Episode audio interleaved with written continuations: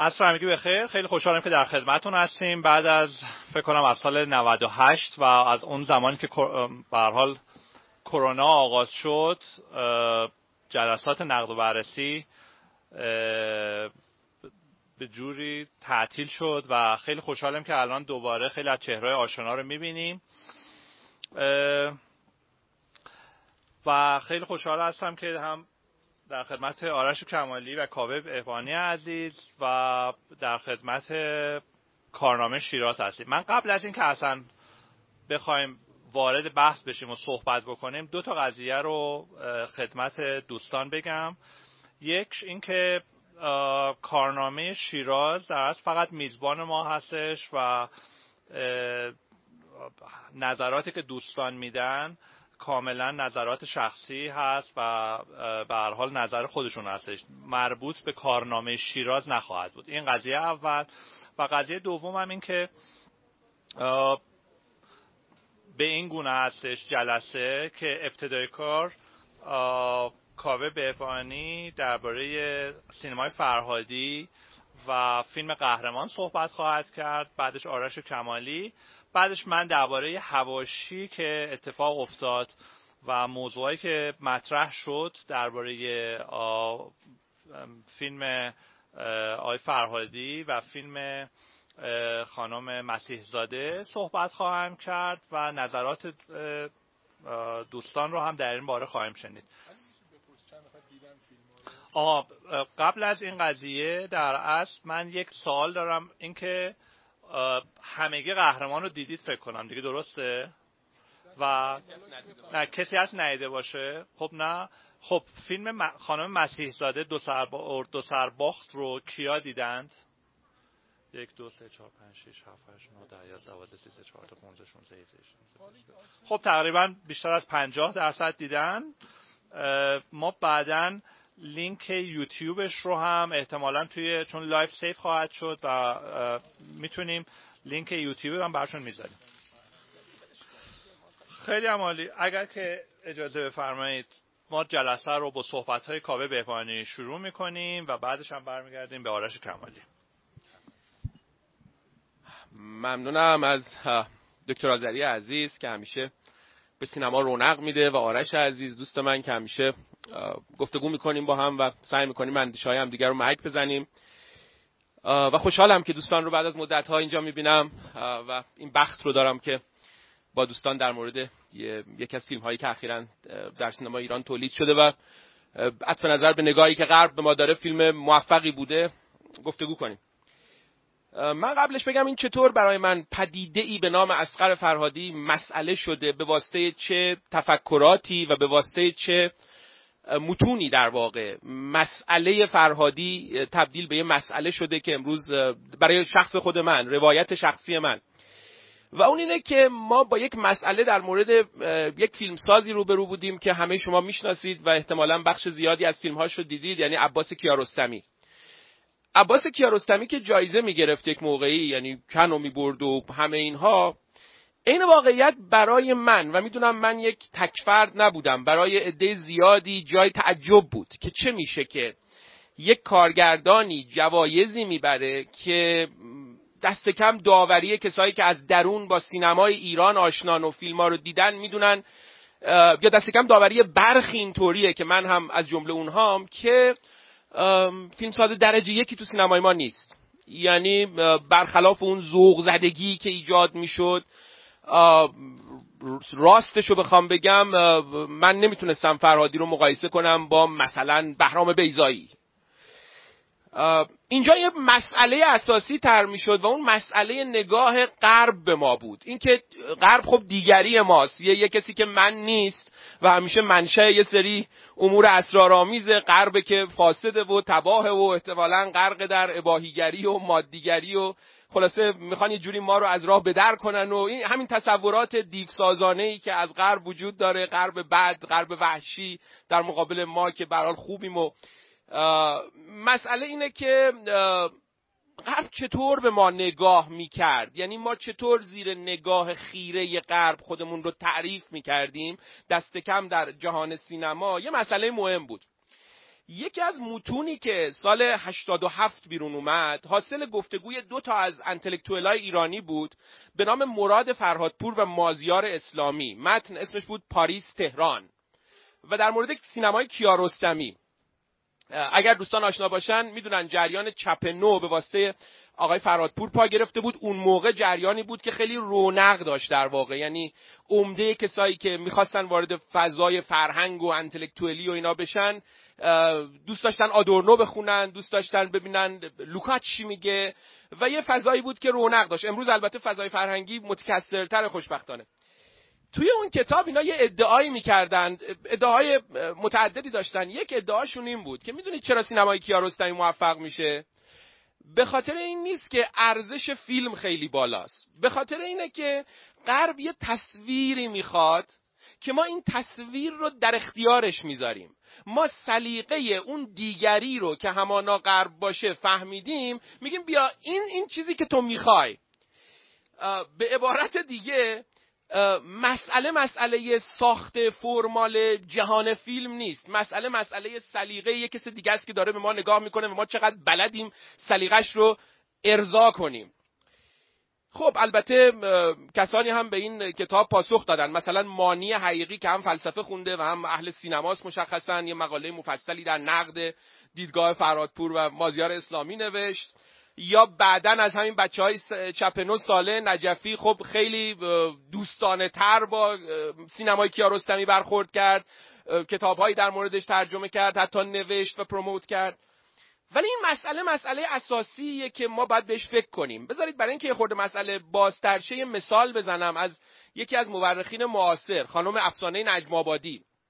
خانم نجمآبادی کتاب داره که البته بخشش به فارسی ترجمه شده، زنان سیبیلو مردان بیریش، و حرفش اینه که ما مثلا در دوران قاجار در بین ایرانی ها امردبازی باب بوده. امردبازی هم یعنی به هر حال یک جور رابطه نظربازانه و عشق ورزانه با جوانان پسر از جانب مردان در واقع.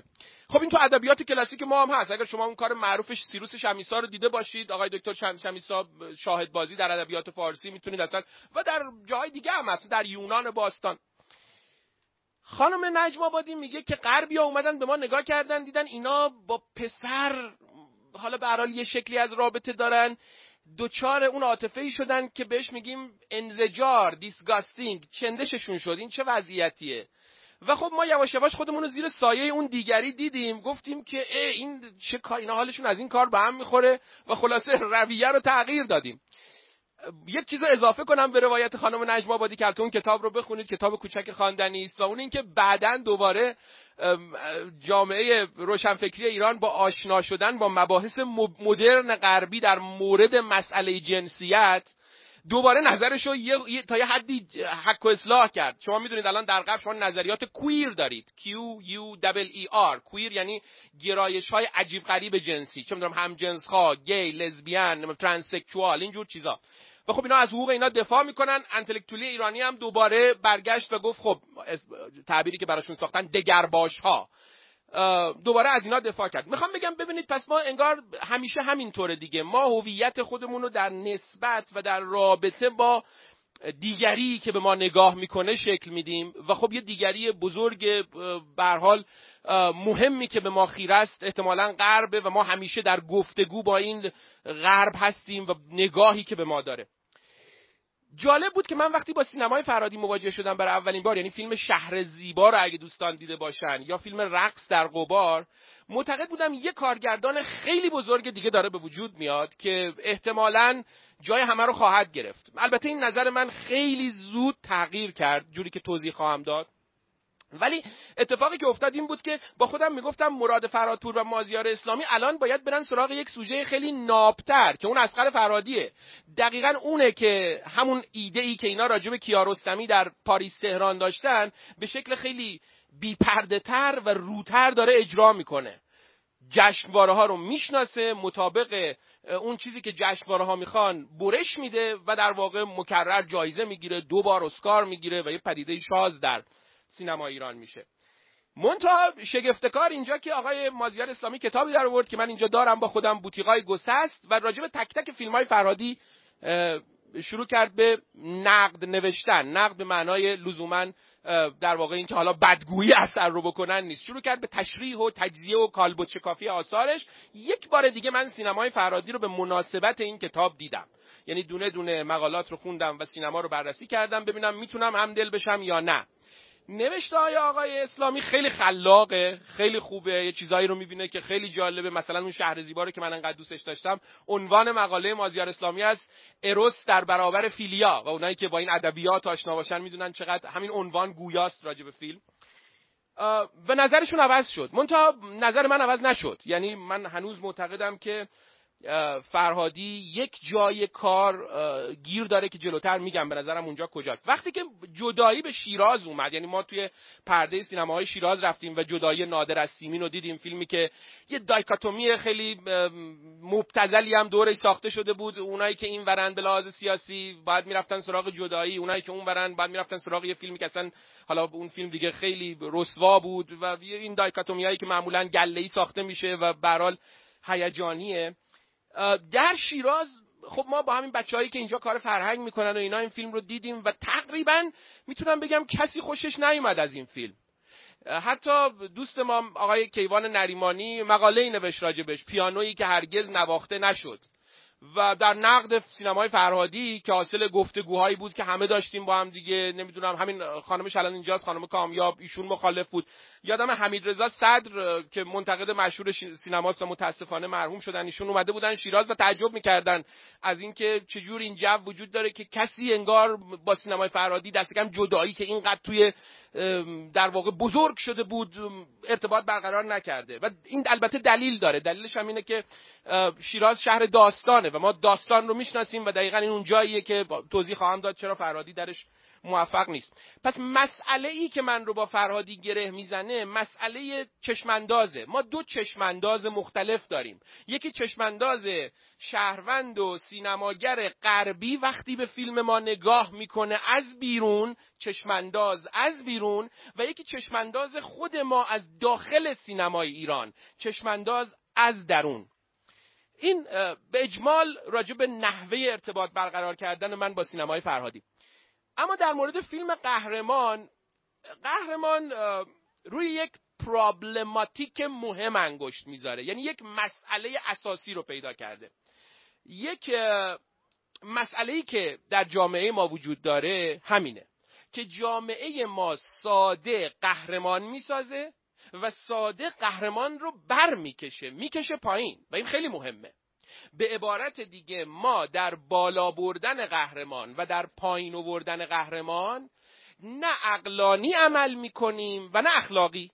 اخلاقی عمل نمیکنیم یعنی آدمها رو بدون در نظر داشتن وجدان قهرمان میکنیم و بدون در نظر داشتن وجدان پایین میکشیم. عقلانی عمل نمیکنیم چون به هر حال به اندازه کافی سبک سنگین نمیکنیم که کی رو قهرمان کنیم و کی باید این رو از اون قهرمانی عزل کنیم. قهرمان برای یک جامعه کارکرد داره. به هر حال شما قهرمان رو نشون میدید، قهرمان آراسته به فضائلیه و من شهروند از این فضائل تقلید میکنم. کارکرد داره و میتونه مفید باشه. ولی اگر قهرمان رو شتاب زده بالا بردید و شتاب زده پایین آوردید، اون وقت یک یک جایی مشکلی وجود داره. حالا قبلا هم اینا در مباحث تئوریک طرح شده. مثلا ما کشورمون رو بعضی از اندیشمندان گفتن از جامعه شناسی نخبه کشی حرف زدن. یعنی شما میبری بالا بعد نخبه رو میکشین، میبری بالا، مثل مثلا امیر کبیر، چه میدونم، هر کس دوست دارید، مثالاش تو طول تاریخ ایران فراوانه. و و در واقع این فیلم به یه نحوی در حالی که داره این گرهگاه مهم رو بازنمایی میکنه، شاید یه جور حدیث نفس فرهادی هم باشه، یه جور سلف اکسپرشن باشه. این همین همین اتفاقیه که با خود فرهادی رخ داد، یعنی توی جدایی یک دفعه دوگانه‌ای چنان که گفتم شکل گرفت، بعد یک دفعه اصلا تو فضای مجازی رو که میدید نظرها عوض شد. این یک بزنگاه مهم که این فیلم بازنماییش میکنه. و اگر کسی خیلی فرمالیست باشه و بگه نه سینما فقط فرمه، اون وقت داره این حرفو میزنه که انتخاب کردن و دیدن یک همچین تم مهمی اهمیت نداره، و این خیلی حرف عجیبیه. خیلی مهمه که شما چی رو تو قاب تصویر نمایش میدید، چی رو شکار میکنید و نمایش میدید. این کار کار اساسی و مهمیه. دوم این که قهرمانی که فیلم قهرمان ارائه میده درست مثل چیزی که داره بازنمایش میکنه قهر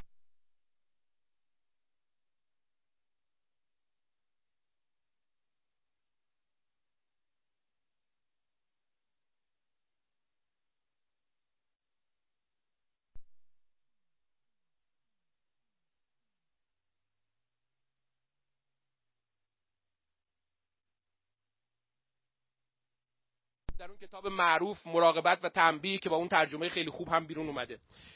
فوکو از یه تیپی یا به تعبیر خودش از یه فیگور اسم میبره. فیگور یعنی همین یه پورتری بکشیم از اون تیپ قالبی که در جامعه هست به نام دلینکوئنت یا بزهکار. من ترجمه میکنم بچه خلاف. بچه خلاف یعنی کسی که یه پاش تو زندونه یه پاش بیرونه، یعنی کسی که بین فضای قانون و فضای قانون شکنی مدام در رفت و آمده.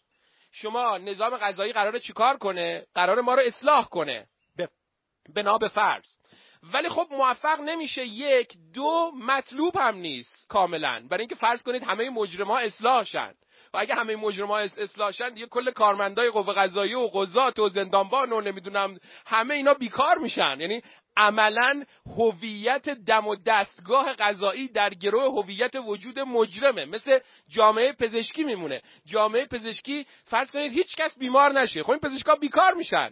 من دوستی داشتم میگفت که فیلسوفه، اگه همه اسپینوزا و کانت بخورن تو چیکار میکنی؟ بنابراین دم و دستگاه دادگستری حالا در معنای عام در گروه وجود اون سوژه بزهکاره، در در گروه وجود اون بچه خلافه و اون بچه خلافو منیپولیت میکنه، از بیرون زندان براش خبر بیاره ببره. قهرمان قصه قهرمان هم یه همچین فیگوریه. قهرمان برساخته است، یعنی در یک تبانی بین خود قهرمان و مسئولین زندان که میخوان بگن کار ما بی تأثیر نیست و اون وجدان معذبشون که اصلا وجود ما در گروه وجود خلافکاره رو آرام کنن، در این تبانی قهرمان جعلی ساخته میشه که من جلوتر با سرنخایی که تو متن هست راجع به این بیشتر صحبت میکنم. یه قهرمان که ساختش در گروه همکاری بزهکار و زندانه.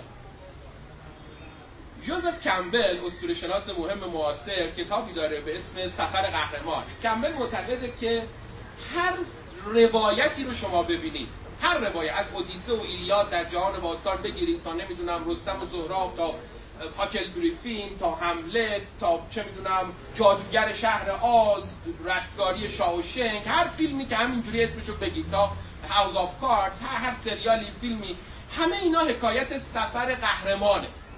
در این اصطلاح میگه منومیت.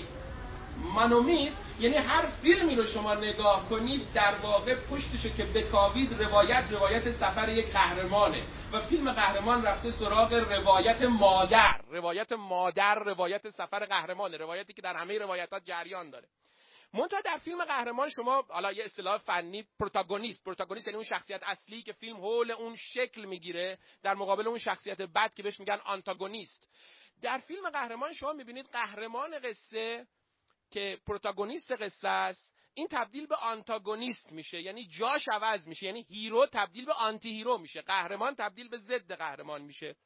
خب ما فیلمای زیادی داریم در سینما که قهرمانشون در واقع پروتاگونیست نیست، قهرمان به معنای واقعی نیست، ضد قهرمانه. شما مثلا دون کیشوت، هاکل بریفین، نمیدونم همین فیلم متری شیش و نیم، یه یه خلافکار قاچاقچی مواد مواد فروش دیگه، این که قهرمان نمیشه به معنای درست واژه بهش گفت.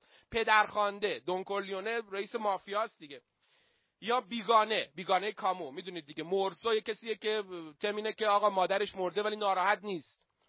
خب اتفاقی که افتاده چیه؟ اتفاقی که افتاده اینه که قهرمان قصه ما از پروتاگونیست به آنتاگونیست تبدیل میشه، از قهرمان به ضد قهرمان تبدیل میشه. منتها یک تم دیگه هم در دل این هست. شما لحظه‌ای که فیلم شروع میشه ما شاهد قهرمانیم در زندان و بعد که فیلم تموم میشه باز قهرمان، قهرمان توی علامت نقل قول، یعنی چیزی که بهش میگیم قهرمان، چون این تبدیل دیگه آنتی هیرو شده، ضد قهرمان شده. شاهد بازگشت این قهرمان باز به زندانید. که این رو در همون سکانس اول فیلم فرهادی نمایش میده، در یه سکانس نمادینی که قهرمان با پس زمینه نقش رستم از یه پله‌های طولانی میره بالا بالا بالا بالا بالا بعد میاد پایین. انگار کل فیلم در اون اول فیلم نمایش داده شده در در دلش و پس زمینه‌ای از اون تاریخ و فرهنگی که ما بهش میبالیم در حالی که خرابه و حالا وضعیت مرمت هم ما میدونیم چه جوریه و با اون پس زمینه به این نگاه کنید که خیلی نمادین میکنه کارو. اما این این این جایی که فرهادی پیدا کرده اگرچه جای اساسیه، اما مهمترین ایرادی که شاید بشه به کل سینمای فرهادی گرفت، ایرادیه که من از بس که باهاش مواجه شدم براش یک اسم گذاشتم. اسمش رو به غربی گذاشتم اکسسیو دئوس اکس ماکینا، و من باید بگم دئوس اکس ماکینا چیه؟ ترجمه کنم به دست غیب بیش از اندازه. دست غیب بیش از اندازه یعنی چی؟ دئوس اکس ماکینا یک عبارت لاتینه، یعنی خدایی که بیرون از ماشینه. خدایی که بیرون از ماشینه یه اصطلاح از درام بوده، یعنی شما توی نمایشنامه‌های جهان باستان نمایشنامه داشته پخش می‌شده، بعد یک دفعه مثلا فرض کنید یک کسی با جرثقیل می اومده پایین، کل راز نمایشنامه رو میگفته که مثلا آتنا تو این کارو کردی، فلانی تو این کارو کردی، و این نمایشنامه رو در واقع نقششو باز میکرده. اینو بهش میگیم دست غیب در تئاتر. البته این دئوس اکس ماکینا یک دلالت دیگه هم پیدا کرد. شما فرض کنید یک اتومبیل دارید که یه موتوری داره، بعد این حرکت میکنه. یه کسی از این که این اتومبیل حرکت میکنه شگفت زده بشه، بگه یه روحی هم داره. در حالی که روحی نیست دیگه، همین پیستون و انجین و همین همین چیزاییه که میبینید. دئوس اکس ماکینا رو بعضی از فیلسوفا اصطلاحاً به روح در مورد انسان گفتن. اونایی که معتقدن انسان به جز مغز و مکانیزم‌های نوروفیزیولوژیکی چیز جدا به اسم روح نداره که این ماشین رو به کار بندازه. اما چرا میگم دست غیب زیاده از حد؟ گاهی اوقات کارگردان‌ها یا قصه نویس‌ها دست غیب رو یه خورده مخفیانه تر به کار میبرن و این کاریه که فرهادی میکنه. یعنی به جای اینکه به جای اینکه یکی بیاد و کل قصه رو لو بده، مثل سریال‌های ترکی بگه در گذشته اینم تو اون کلبه دیدیم، اینم اونجا بود، میان و یه چیزی میذارن که اسمش هست از قضا این اتفاق هم افتاد، از قضا این یکی اتفاق دیگه هم افتاد. این از قضاهای زیادی به جای اینکه اجازه بده روایت از درون باز شه، روایت یک روایت درونجوش باشه، روایت رو تبدیل میکنه به یک روایت ساختگی.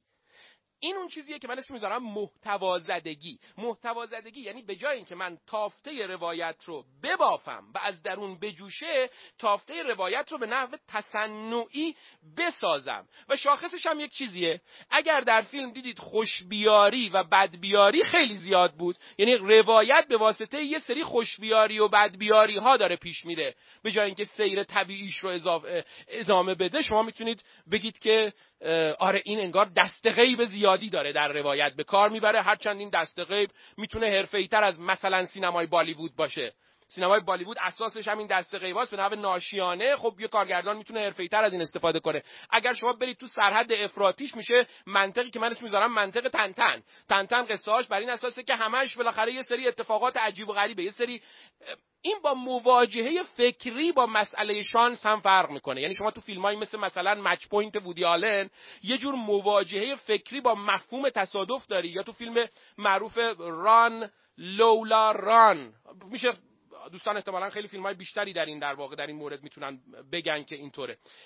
در حالی که فیلم فرهادی قراره آینه‌ای در مقابل اجتماع باشه، یعنی ژانر رئالیسم اجتماعی باشه، و ژانر خیلی مهمه، چون ژانر به من میگه چه توقعی از فیلم داشته باش.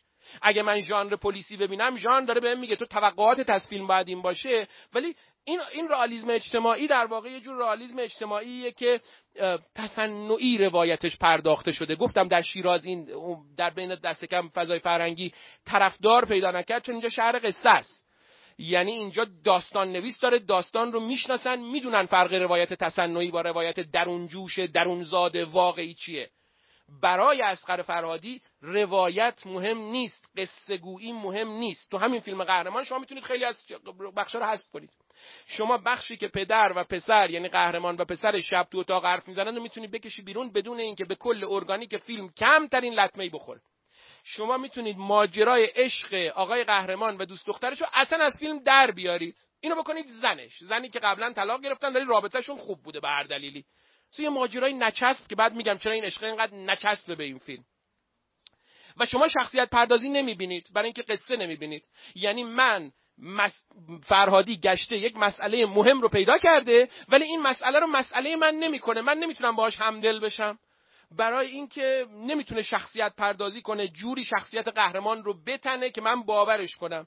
یا مدام از این دستقه به افزوده اضافه میکنه. از قضا راننده هم بلد نیست که آقا خونه این خانومه کجاست. از قضا یارو به یارو مرخصی نمیدن بره خونهشون، مجبور شماره زندان رو بده. از قضا شماره زندان رو قبلا گرفته و از قضا رفته خونه زنه نقاشی کرده و از قضا به جایی که صدها نفر برای طلا زنگ بزنن فقط یک نفر زنگ میزنه و از قضا و از قضا و از قضا، چون روایت باید ساخته بشه، چون فیلمساز ما به یه مضمون مهم دست پیدا کرده مثل همیشه که به لحاظ فکری مهم به نظرش اومده که مهم هم هست، ولی براش روایت ساخته و پرداخته کرده به جای اینکه یه روایت درون جوش بگه.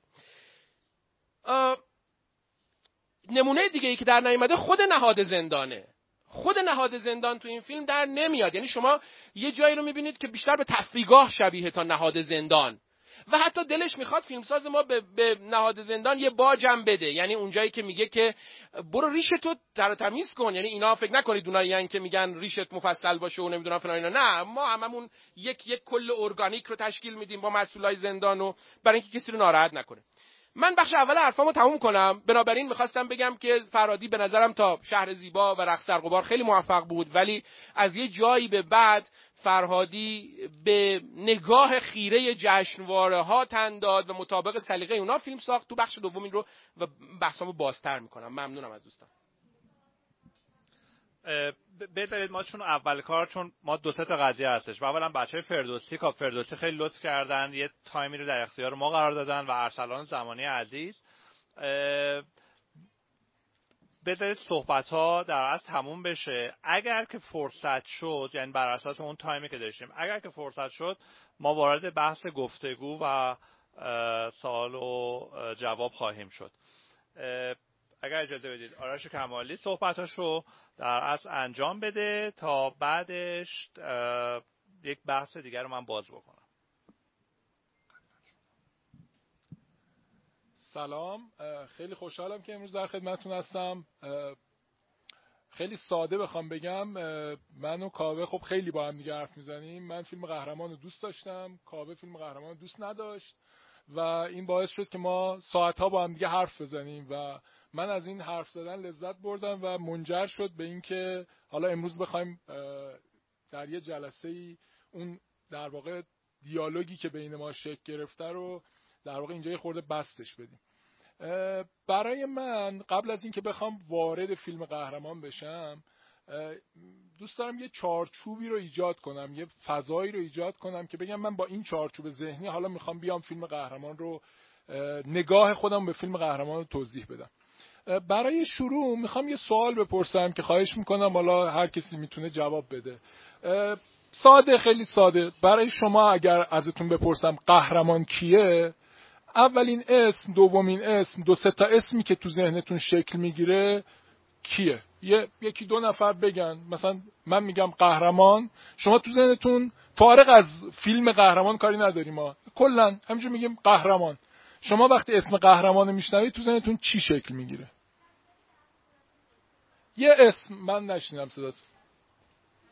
امیر کبیر دیگه، اسپارتاکوس، بله. کی؟ پدر دیگه، حسین فهمیده دیگه. خب حالا سوالمو در ادامه اینو میخوام با سه تا چهار تا سوال کامل کنم. کنش قهرمانانه این قهرمانی که تو ذهن شما شکل گرفت، یه لحظه فکر کنید که چی بوده که شما به این میگید قهرمان. مثلا میگم اسپارتاکوس کنش قهرمانانش این بوده که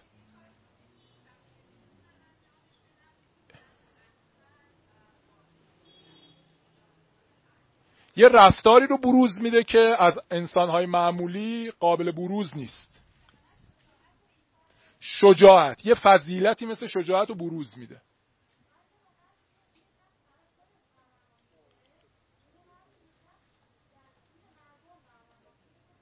بله بله بله بله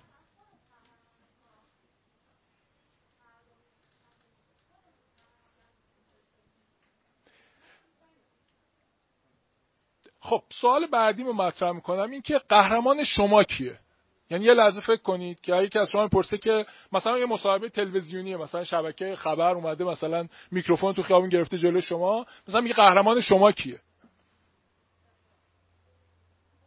کسی جواب قهرمان شما کیه؟ مثلا هم دقیقاً مثل سوال قبلی که مثلا گرفتن میگن قهرمان کیه، مثلا یکی میگه رضا یزدانی، مثلا میگه قهرمان کی امیر کبیر، قهرمان کی اسپارتاکوس. حالا میگن قهرمان شما کیه؟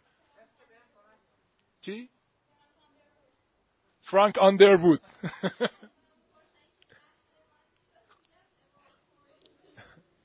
بله دیگه، قهرمان شما کیه؟ کسی که به شما کمک کنه.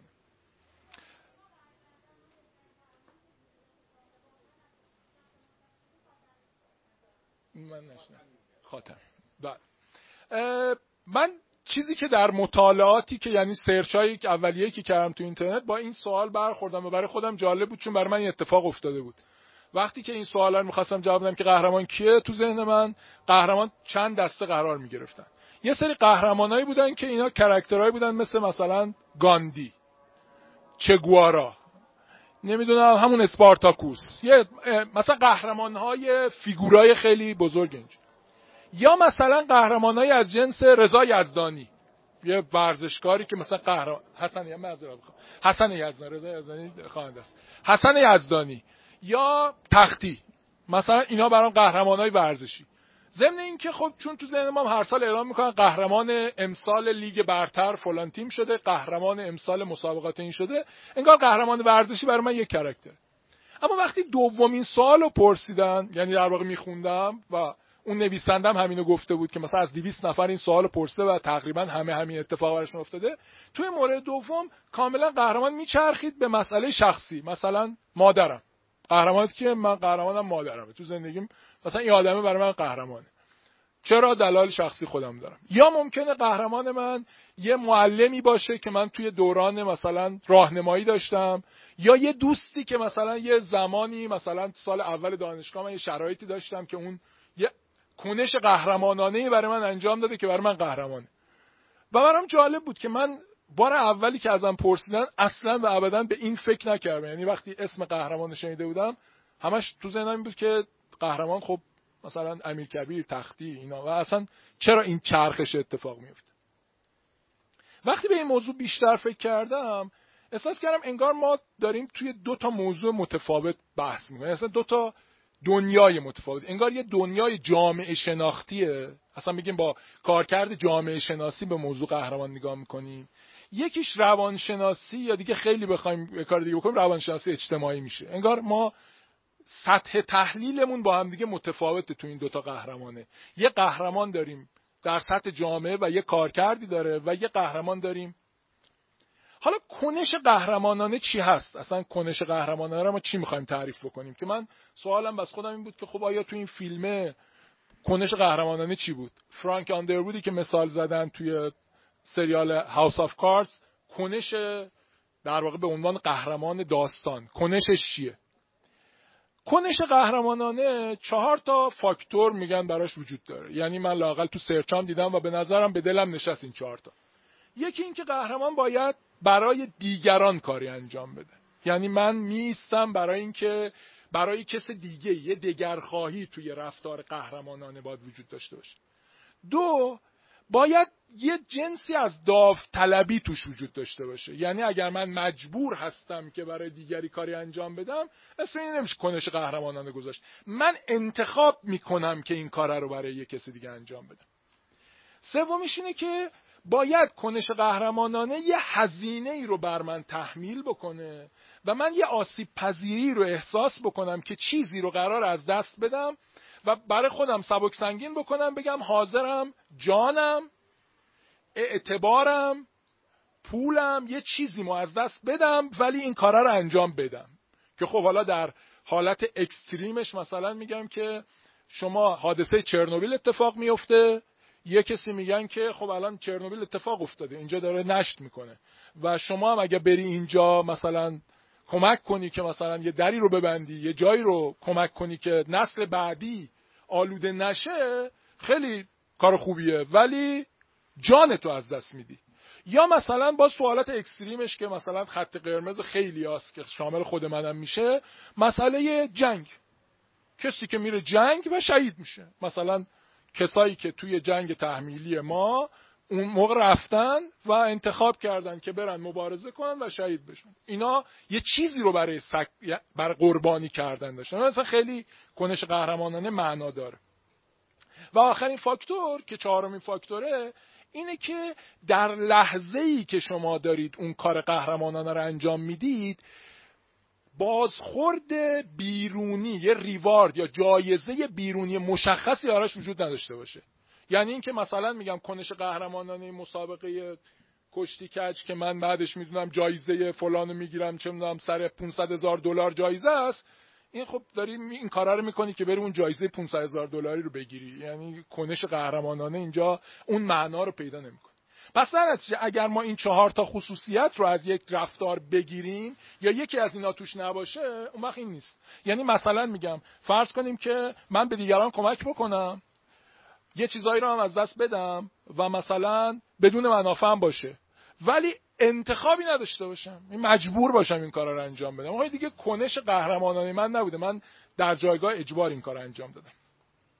خب حالا که این موضوع رو جا انداختم تو ذهن خودم در واقع که ما قهرمان جامعه شناختی داریم که میشن اون کاراکترها و یه سری قهرمان در سطح خودم، من خودم قهرمان خودمم، مادرم قهرمان منه، نمیدونم اون همکلاسیم قهرمان منه یا هر چیزی، و کنش قهرمانانم یه تعریف براش پیدا کردیم.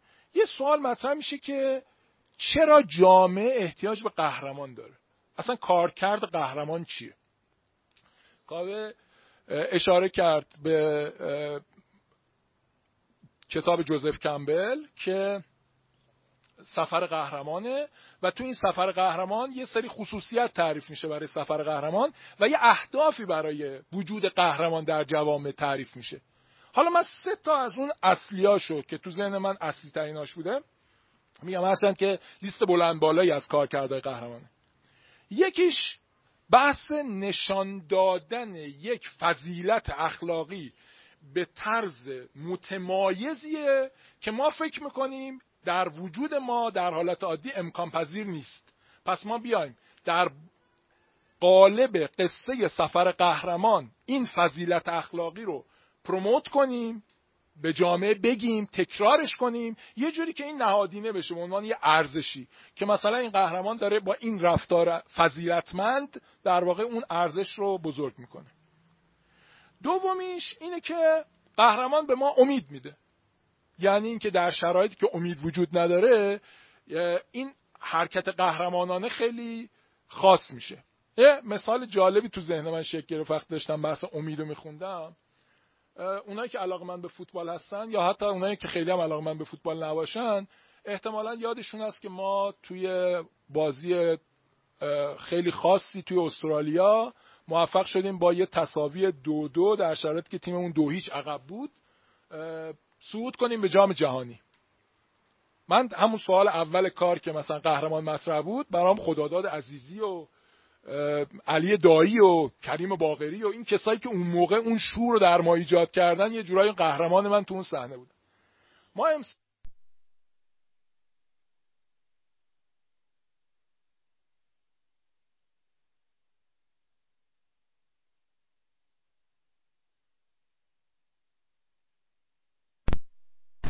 که خیلی صعود مقتدرانه‌ایه اصلا، ولی اونجا این که ما باختیم، رفتیم پلی آف، بعد تو ایران مساوی شدیم، بعد رفتیم اونجا، بعد دو هیچ عقب افتادیم، بعد یه آدم خلافکار اومده توره اصلا دروازه ما رو پاره کرده، بعد اصلا من اون بازی یادم میشه احساس کردم سرعت تلویزیون زیاده، احساس کردم حمله‌هایی که رو دروازه ما داره میشه.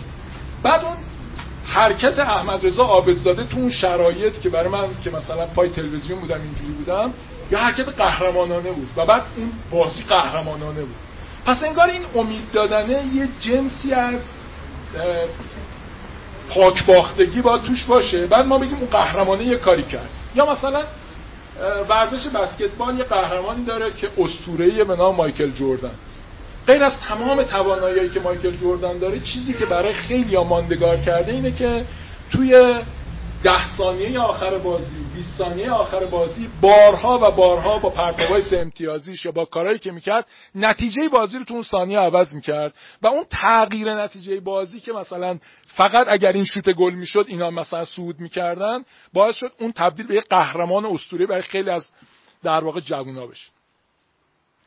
سومیش هم اینه که ما کارکرد قهرمان برامون عدالته، یعنی اینکه قهرمان باید بیاد عدالت و قسط و داد رو برقرار بکنه. حالا تو این فرمش یه خورده قهرمانای این مدلی دور میشن، مثلا چی؟ بتمن، سوپرمن، اینا یه قابلیت‌های فراانسانی دارن که با اون قابلیت‌های فراانسانیشون میان و قسط و داد و عدل رو برقرار میکنن و یه چیز فراتری رو بروز میدن. خب هر سه این کارکردهای قهرمان یک نکته ظریف توش وجود داره که اون نکته ظریف رو کاوه خیلی اشاره کوچیکی بهش کرد ولی قبلا با هم دیگه راجبش مفصل صحبت کردیم، اینه که یه ادورسیتی، یه وضعیت بغرنج، یه بیچارگی باید وجود داشته باشه که اون قهرمان بیاد امید ایجاد بکنه، ما رو عبور بده. ما باید فضیلت اخلاقی رو نداشته باشیم که اون بروز فضیلت اخلاقی یه چیز خیلی خاصی بشه که ما نمیتونیم داشته باشیم. یا مثلا توی مورد آخر که بحث عدالته، خب اگر یه جایی یه جامعه هست که خیلی عدالت توش برقرار و همه خوبن که فضایی برای بروز قهرمان ایجاد نمیشه. پس ما باید یه جامعه‌ای داشته باشیم که توش عدالت وجود نداشته باشه که بستر بروز قهرمان و کنش قهرمانانه به وجود بیاد. خب حالا با این توضیح مقدماتی که من دادم یه کوچولو میخوایم ببینیم که الان قصه قهرمان اصغر فرهادی میخواد دست رو کجا بذاره. کنش قهرمانانه‌ای که ما داریم اینجا میبینیم از نگاه من یه چیزی از جنس صداقت و راستگویی و درستکاریه. خب پس یعنی اگر ما میگیم که این صداقت و راستگویی و درستکاری تبدیل به کنش قهرمانانه میشه، پس یعنی به طور مخفی داریم توی لایه زیرترش میگیم که جامعه‌ای وجود داره که تو اگر توش یه کاری انجام بدی که به قول کاراکتر توی فیلم بهرام میگه خب کجای دنیا به یه کسی که یه کاری رو که باید انجام بده انجام بده جایزه میدن. خب پس اگر ما به جایی رسیدیم که نهاد زندان باید پروموت کنه، نهاد صدا و سیما، نهاد فرمانداری، نهاد خیریه توی فیلم قهرمان پروموت کنه که یه آدمی ما داریم که چقدر ببینید صادقه، ببینیدین، خب این چه پیامه مهمی توش وجود داره. و در واقع چیزی رو که من میخوام برگردم به این که چه اتفاقی داره میفته اینه که درست‌تر اینه که ما بگیم بستری ما داریم که بروز این فضیلت ها براش عادیه، یعنی جز رویه زندگیه. یه, یه مثالی رو من چند وقت پیش یه جا دیدم، خیلی مثال جالبی بود. به وظیفه مثلا میگم کمیته امداد امام خمینی زمانی که تعریف شده این بوده که ما بریم و برای فقر یه کاری بکنیم و مثلا یه در واقع با یه سیستمی سعی کنیم اونایی که طبقه محروم جامعه هستن یه کمکی بهشون بکنیم. اگر کمیته امداد امام خمینی سال به سال هی بیاد گزارشایی بده که ما امسال ده تا زوجو مثلا ازدواج دادیم مثلا به صورت گروهی، حالا سال بعد شد صد تا، سال بعد شد هزار تا، سال بعد شد دو هزار تا، درسته که شما در این صحنه میگید چقدر داره ازدواجا بیشتر میشه، ولی انگار به صورت ساختاری شما داری انگار تعداد فقرای بیشتری رو تو جامعه بر ما نشون میدی. مثل یه کلانتریه که این کلانتری بیاد بگی که من پارسال بیست تا دوز میگرفتم، امسال دویست و پنجاه تا دوز گرفتم. خب اگر کارکرد کلانتری برقراریه در واقع آرامش و امنیته، گرفتن تعداد بیشتر دوز یعنی اینکه شما در یه جایگاه دیگه‌ای نتونستی وظیفه‌تو انجام بدی، حالا کنش قهرمانانت میشه گرفتن تعداد بیشتری دوز. خب پس یعنی این پیامی داره یه جوری مخالف چیزی که خودشه. مثل اتفاقی که داره توی زندان میفته.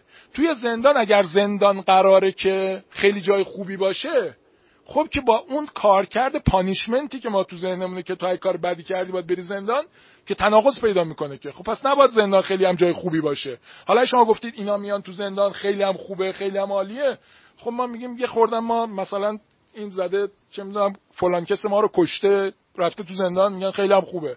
خب ما دوست داریم یه زجری بکشه، یه در واقع اون پانیشمنت اتفاق بیفته. سوال من از این که کار کرده قهرمان چه کار کردی تو جامعه داره یه قل... یه لول رفت جلوتر، این که چه جامعه‌ای به چه قهرمانی نیاز داره. یا با توجه به همین فیلمه میتونیم واردش بشیم، این که چه نوع فضیلتی کنش قهرمانانه میشه تو چه جامعه‌ای. الان من یه چند تا مثال میخوام بزنم. مثلا ما توی افغانستان چند وقت پیش یه قهرمان داشتیم، احمد شاه مسعود، پسر در واقع خلف پدرش، که مثلا در مقابل طالبان است. الان رئیس جمهور اوکراین و مثلا جدید خیلی داغه که مثلا وایساده و داره مبارزه میکنه. اما اگه ما بخوایم بیان بگیم مثلا توی ژاپن قهرمانمون مثلا کیه، چند وقت پیش یه سونامی اومد که یه نیروگاه اتمی اونجا از بین رفت و بعد یه عده گفتن ما داوطلب میشیم که بریم و مشکل این در واقع نیروگاه حل کنیم. جنس انگار کنش قهرمانانه اونها توی ژاپن یه کسی بود که این کار انجام بده. خب اگر یه ترسیم بکنیم که حالا توی سوئد قهرمان کیه، بعد من داشتم سرچ میکردم این بود که مثلا میگم یه اتفاقی افتاده، مثلا میگم آتش سوزی صورت گرفته، یه نفر رفته مثلا توی آتش سوزی وارد شده، مثلا یه عده‌ای رو نجات داده یا هر چیزی.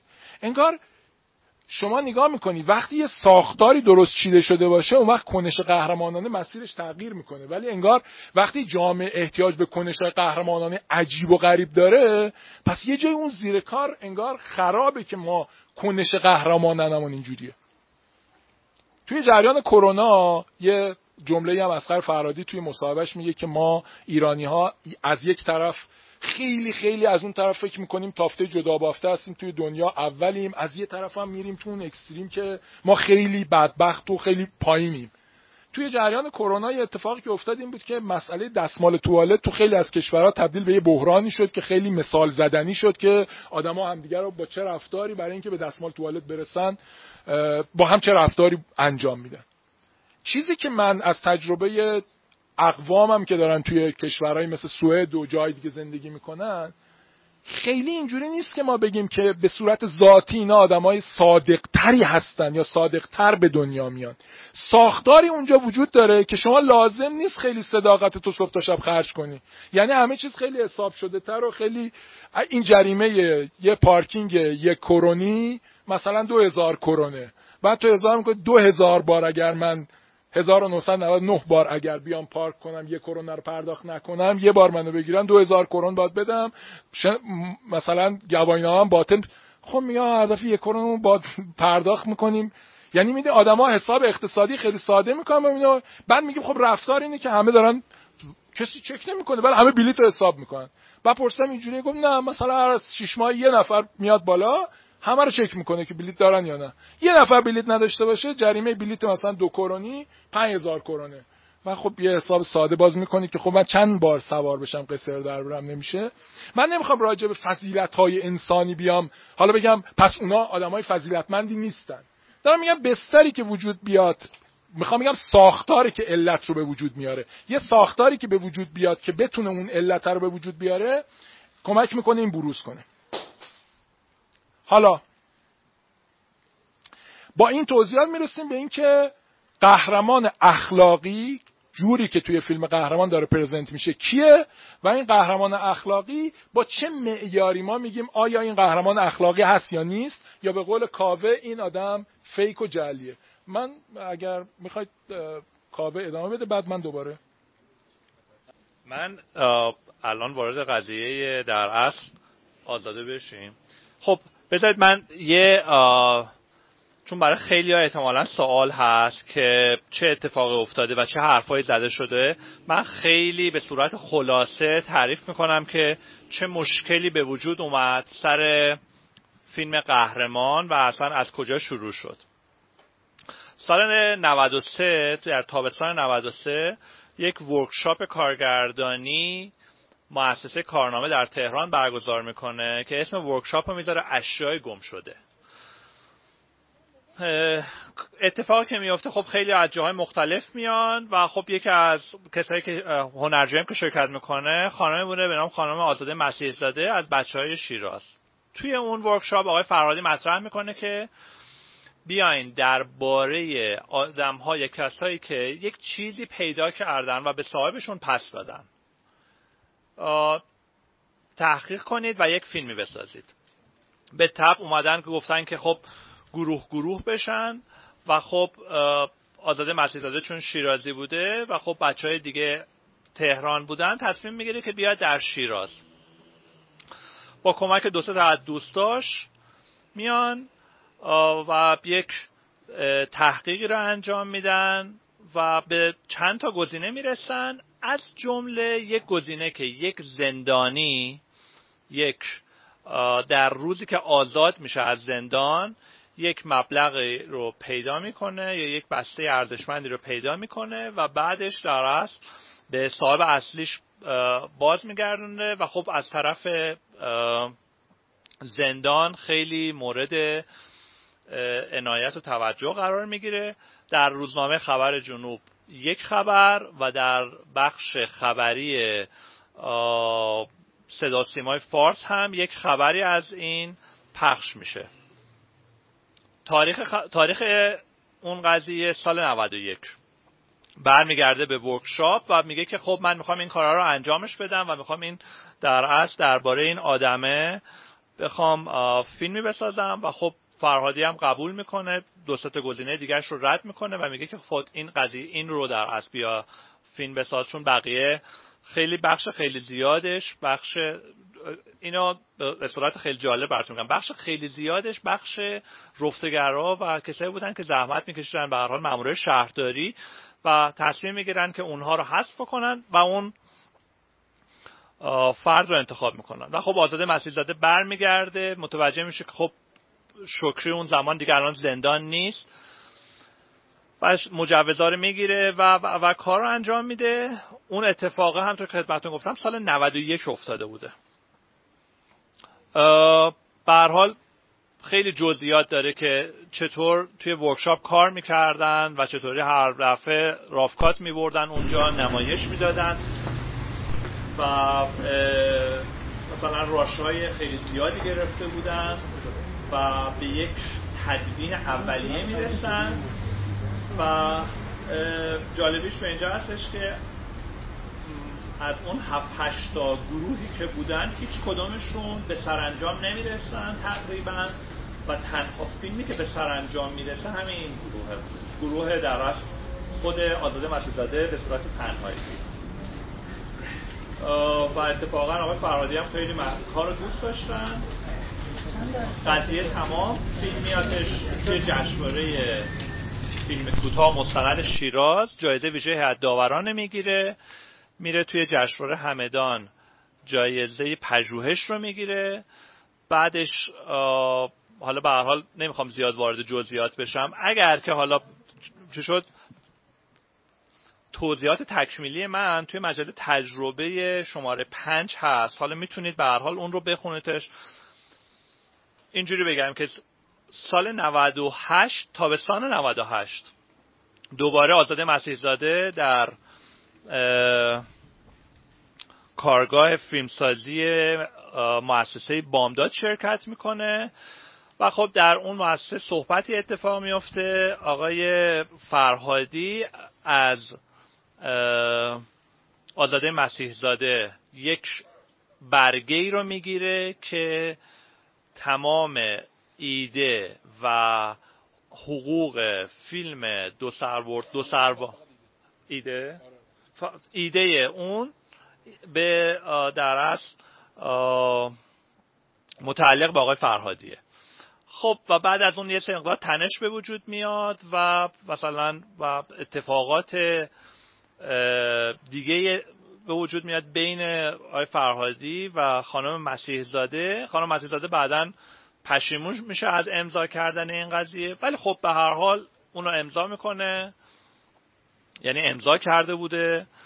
و فیلم فرهادی در شیراز اتفاق میفته. یکی از علتایی که خیلی از دوستان میپرسن که چرا اصلا فیلم فرهادی اصلا توی شیراز پر شد سر این قضیه هستش. یعنی خیلی بستر واقعی اون اتفاقه و اون مستنده در شیراز بوده. و به هر حال بعدن که جایزه، مخصوصا جایزه کن داده شد، جایزه فیلمنامه کن هم داده شد، بعدن که به بخش‌های مختلف در حد داده شد و سر قضیه این که فیلم یه فیلمنامه اوریجیناله و خب صحبت‌ها و حرف و حدیث‌ها شد. من من سعی نمی‌کنم که وارد جزئیات بشم چون که خیلی مسائل بعدش پیش اومده. یعنی اگر که بخوایم بگیم دقیقا مثلا میتونیم بگیم دویست یا سیصد صفحه در هنوز دادگاه ادامه داره، هنوز مثلا یه چیزی هول و هوش سی تا فکر کنم سی و پنج جلسه بازپرسی اتفاق افتاده و هنوز هیچ کس نتونسته حکم رو بده. در نتیجه به خاطر هم میدونم که احتمالاً اگر که فیلم رو دیده باشید و هر هر دو تا فیلم رو دیده باشید شما هم نظر خودتون رو دارید و جزئیات‌های خودتون دارید نسبت به این قضیه. در نتیجه فعلا نمیخوام وارد این قضیه بشم، با اینکه من شاید بشه گفت که بیشترین میزان جزئیات رو از هر دو سمت تقریبا اطلاع دارم، ولی صبر میکنیم همگی و رأی نمیدیم بابت این قضیه که بذاریم به وقت خودش رأی که صادر شد، که البته میدونم و مطمئن هستم. اما اینجوری بگم که درست هستش که ما آنگونه که میگوییم میگوییم قانون کپی رایت در کشور ما نداریم، اما به هر حال خیلی مسائل دیگه هم هست. یعنی ما قانون کپی رایت رو هم داریم. یک مقدار خیلی زیادی از مشکلی که وجود اومده عدم شفافیت قانونیه. در خارج از کشور ما قانونای دادگاه کپی رایت داریم، وکیل کپی رایت داریم، همه اینها هست، قاضی کپی رایت داریم، تمام این چیزها وجود داره. اما اما چون که پای کمپانی ممنتو الان وسط هستش و خیلی مسائل دیگه، یه مقداری موضوع موضوع حقوقی و بین‌المللی سفت و سختی هم پیدا کرده.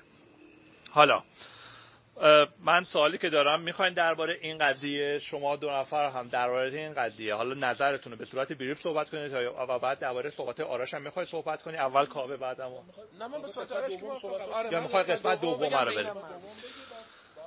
بخش دوم صحبت کاوه اگر اشتباه نکنم درباره ماهیت هنر هستش. خب تشکر میکنم از علی جان و از آرش عزیز. تا اینجا که من با آرش هیچ اختلاف نظری واقعیت ندارم، یعنی حرفایی که زد خیلی همدلیم با هم. اما در بخش دوم میخوام این رو بگم که این برگردم به ربط و نسبت این دوتا فیلمی که علی ازش حرف زد، این گوشه ذهن ما باشه، من این رو باز کنم که چه اتفاقی میفته در جهان هنر. گاهی اوقات گفته میشه که در جهان هنر و در برخورد با اثر هنری فقط یک چیز مهمه و اون متن اثر هنریه، تکست. فقط تکست مهمه، فقط متن اثر هنری مهمه. اسم این دیدگاه رو میشه گذاشت فرمالیزم خام، نایو فرمالیزم، و خام به این معنی که کسی که این دیدگاه رو میپذیره احتمالاً آدم نپخته است و خامه. بذارید اینطور مثال بزنم یه خورده قضیه جا بیفته و بعد برم جلو. فرض کنید شما مسابقه فوتبالی رو ببینید بین انگلستان و آرژانتین، بعد آرژانتین برنده بشه، این در واقعیت هم اتفاق افتاده. بعد من به شما بگم چرا، شما کارشناس فوتبال بگی ببین این پیستون راست تیم آرژانتین خوب عقب جلو میکرد، نوک حمله یه بازیکن خیلی خوب داشتن، خوب سر میزد. این یه توضیحه که توضیح بر اساس مستطیل سبز فوتباله. اما یک توضیح دیگه هم میشه داد. کسی ممکنه بگه میدونی چرا این آرژانتینی‌ها اینقدر میدویدن؟ اینا سر اون جریان جزایر فالکلند کینه به دل داشتن از انگلیسی‌ها. برای همینه که سرعتشون انقدر زیاد بود و میدویدن و میخواستن پیروز بشن و پیروز هم شدن. یعنی فوتبال رو میشه با مستطیل داخل زمین توضیح داد، میشه سراغ عوامل بیرون از زمین هم رفت. ایده در مورد آثار هنری این رو میگن، میگن اگر شما میخواید اثر هنری رو توضیح بدید بگید چرا یه اثر هنر شده و بگید چرا این اثر ارزشمنده یا بی ارزشه، فقط باید به مستطیل سبز اثر توجه کنید. مستطیل سبز اینجا استعاره آوردم، به مستطیل سبز اثر توجه کنید، به تکست توجه کنید. خود اثر یه چیزیه که حالا به عبارت فنی بهش میگن سلف کانتینده، یعنی خودش خودش رو بسه یا سلف سافیشنته، خودش برای خودش کافیه. من اسم این دیدگاه رو میذارم رئالیسم خام و برای اینکه این دیدگاه رو رد کنم میخوام یه دلیلی بیارم بگم چرا این حرف غلطه و اگرچه به فرمالیسم خیلی ارادت دارم و معتقدم میشود یک شکلی از فرمالیسم فرمالیسم پخته sophisticated فرمالیسم رو پذیرفت، ولی این دیدگاه دیدگاه خامه. ما در جهان مدرن یه مجموعه داریم، یه سری آثار هنری داریم که در ادبیات بحث بهشون میگن ردی میت ها یا حاضر آماده ها. و ردی میت ها چیزایی هستند که آرتیست اینا رو شبیه به یک چیزی در واقع همون چیزی که در واقعیت رو برداشته و این شده هنر. حالا نمونه معروفش که من همیشه مثال میزنم فاونتین یا اون ظرف ادرار یا فواره ترجمه درست بکنیم مارسل دوشانه. خب این تو مغازه ها بوده، مولکول به مولکول همینه، بعد که آورده گذاشته اونجا این شده هنر. یا اندی وارهول هزار و نهصد و شصت و چهار اومد جعبه‌های یه برند خاص از صابون رو به اسم صابون بریلو اومد اینا رو رو تخت سلایی طراحی کرد عین خودش. ما به این میگیم هنر، به اون که تو مغازه است نمیگیم هنر. خب چی شده؟ اینا که اینا که تو تکست که تغییر ایجاد نشده، این ظرف اداره همونیه که تو مغازه بود مولکول به مولکول. تا دیروز میرفتی مغازه نمیگفتی این اثر هنریه، حالا که دوشان اومد آوردش گذاشتش اونجا میگه اثر هنریه. خب پس تکست مهم نبوده. ممکنه شما بگید اصلا چرا ردیمیت ها رو هنر بدونیم؟ اصلا کی گفته یکی اومد هیچ سازر آماده برداشت ما بهش بگیم هنر؟ خب این دیدگاه دیدگاهیه که من باش مخالفم. باید هنر بدونیم اینا رو به دلایل زیادی. ولی یه مثال دیگه بزنم. فرض کنید تابلوی گرونیکای آقای پیکاسو رو میبردن قرن شانزدهم در رنسانس و به داوینچی و رافائل و میکلانژلو نشون میدادن. اینا مطمئنا نمیگفتن ما با یه اثر هنری طرفیم. چرا؟ چون عواملی بیرون از تکست در این دخیله که ما یک چیزی رو اثر هنری بدانیم و ارزش گذاری کنیم. ارزش گذاری کردن یک اثر هنری و هنری دانستن یک اثر هنری لزوماً امری وابسته به خود متن نیست. این نکته. چی میشه وقتی که ظرف ادرار دوشان از مغازه وارد نهاد هنر میشه؟ ظرف ادرار تا قبل از اون چیزی رو نداشته که فیلسوفا بهش میگن دربارگی، یعنی درباره چیزی نبود. aboutness aboutness یعنی اگه من میرفتم تو مغازه میگفتم که این ظرف درباره چیه، من میخندیدن میگفتن آقا مشتری نیستی برو بیرون. اما اگر این رفت تو نهاد هنر الان میشه گفت این درباره چیه، ما تفسیر میکنیم این رو، میشه گفت این درباره تسخر زدن به فاونتین های باروکیه، میشه گفت این درباره تسخر زدن به فضای کالایی شده یه هنر معاصره و خیلی تفسیرهای دیگه داشت. در واقع یک اثر تکستش همونه، ولی وقتی جاشو عوض میکنه، کانتکستشو عوض میکنه، aboutness پیدا میکنه، درباره یه چیزی میشه. بذارید یه مثال دیگه بزنم که این قضیه جا بیفته. وقتی که یک نفر یه خانم و آقای عقد میکنن چه اتفاقی رخ میده؟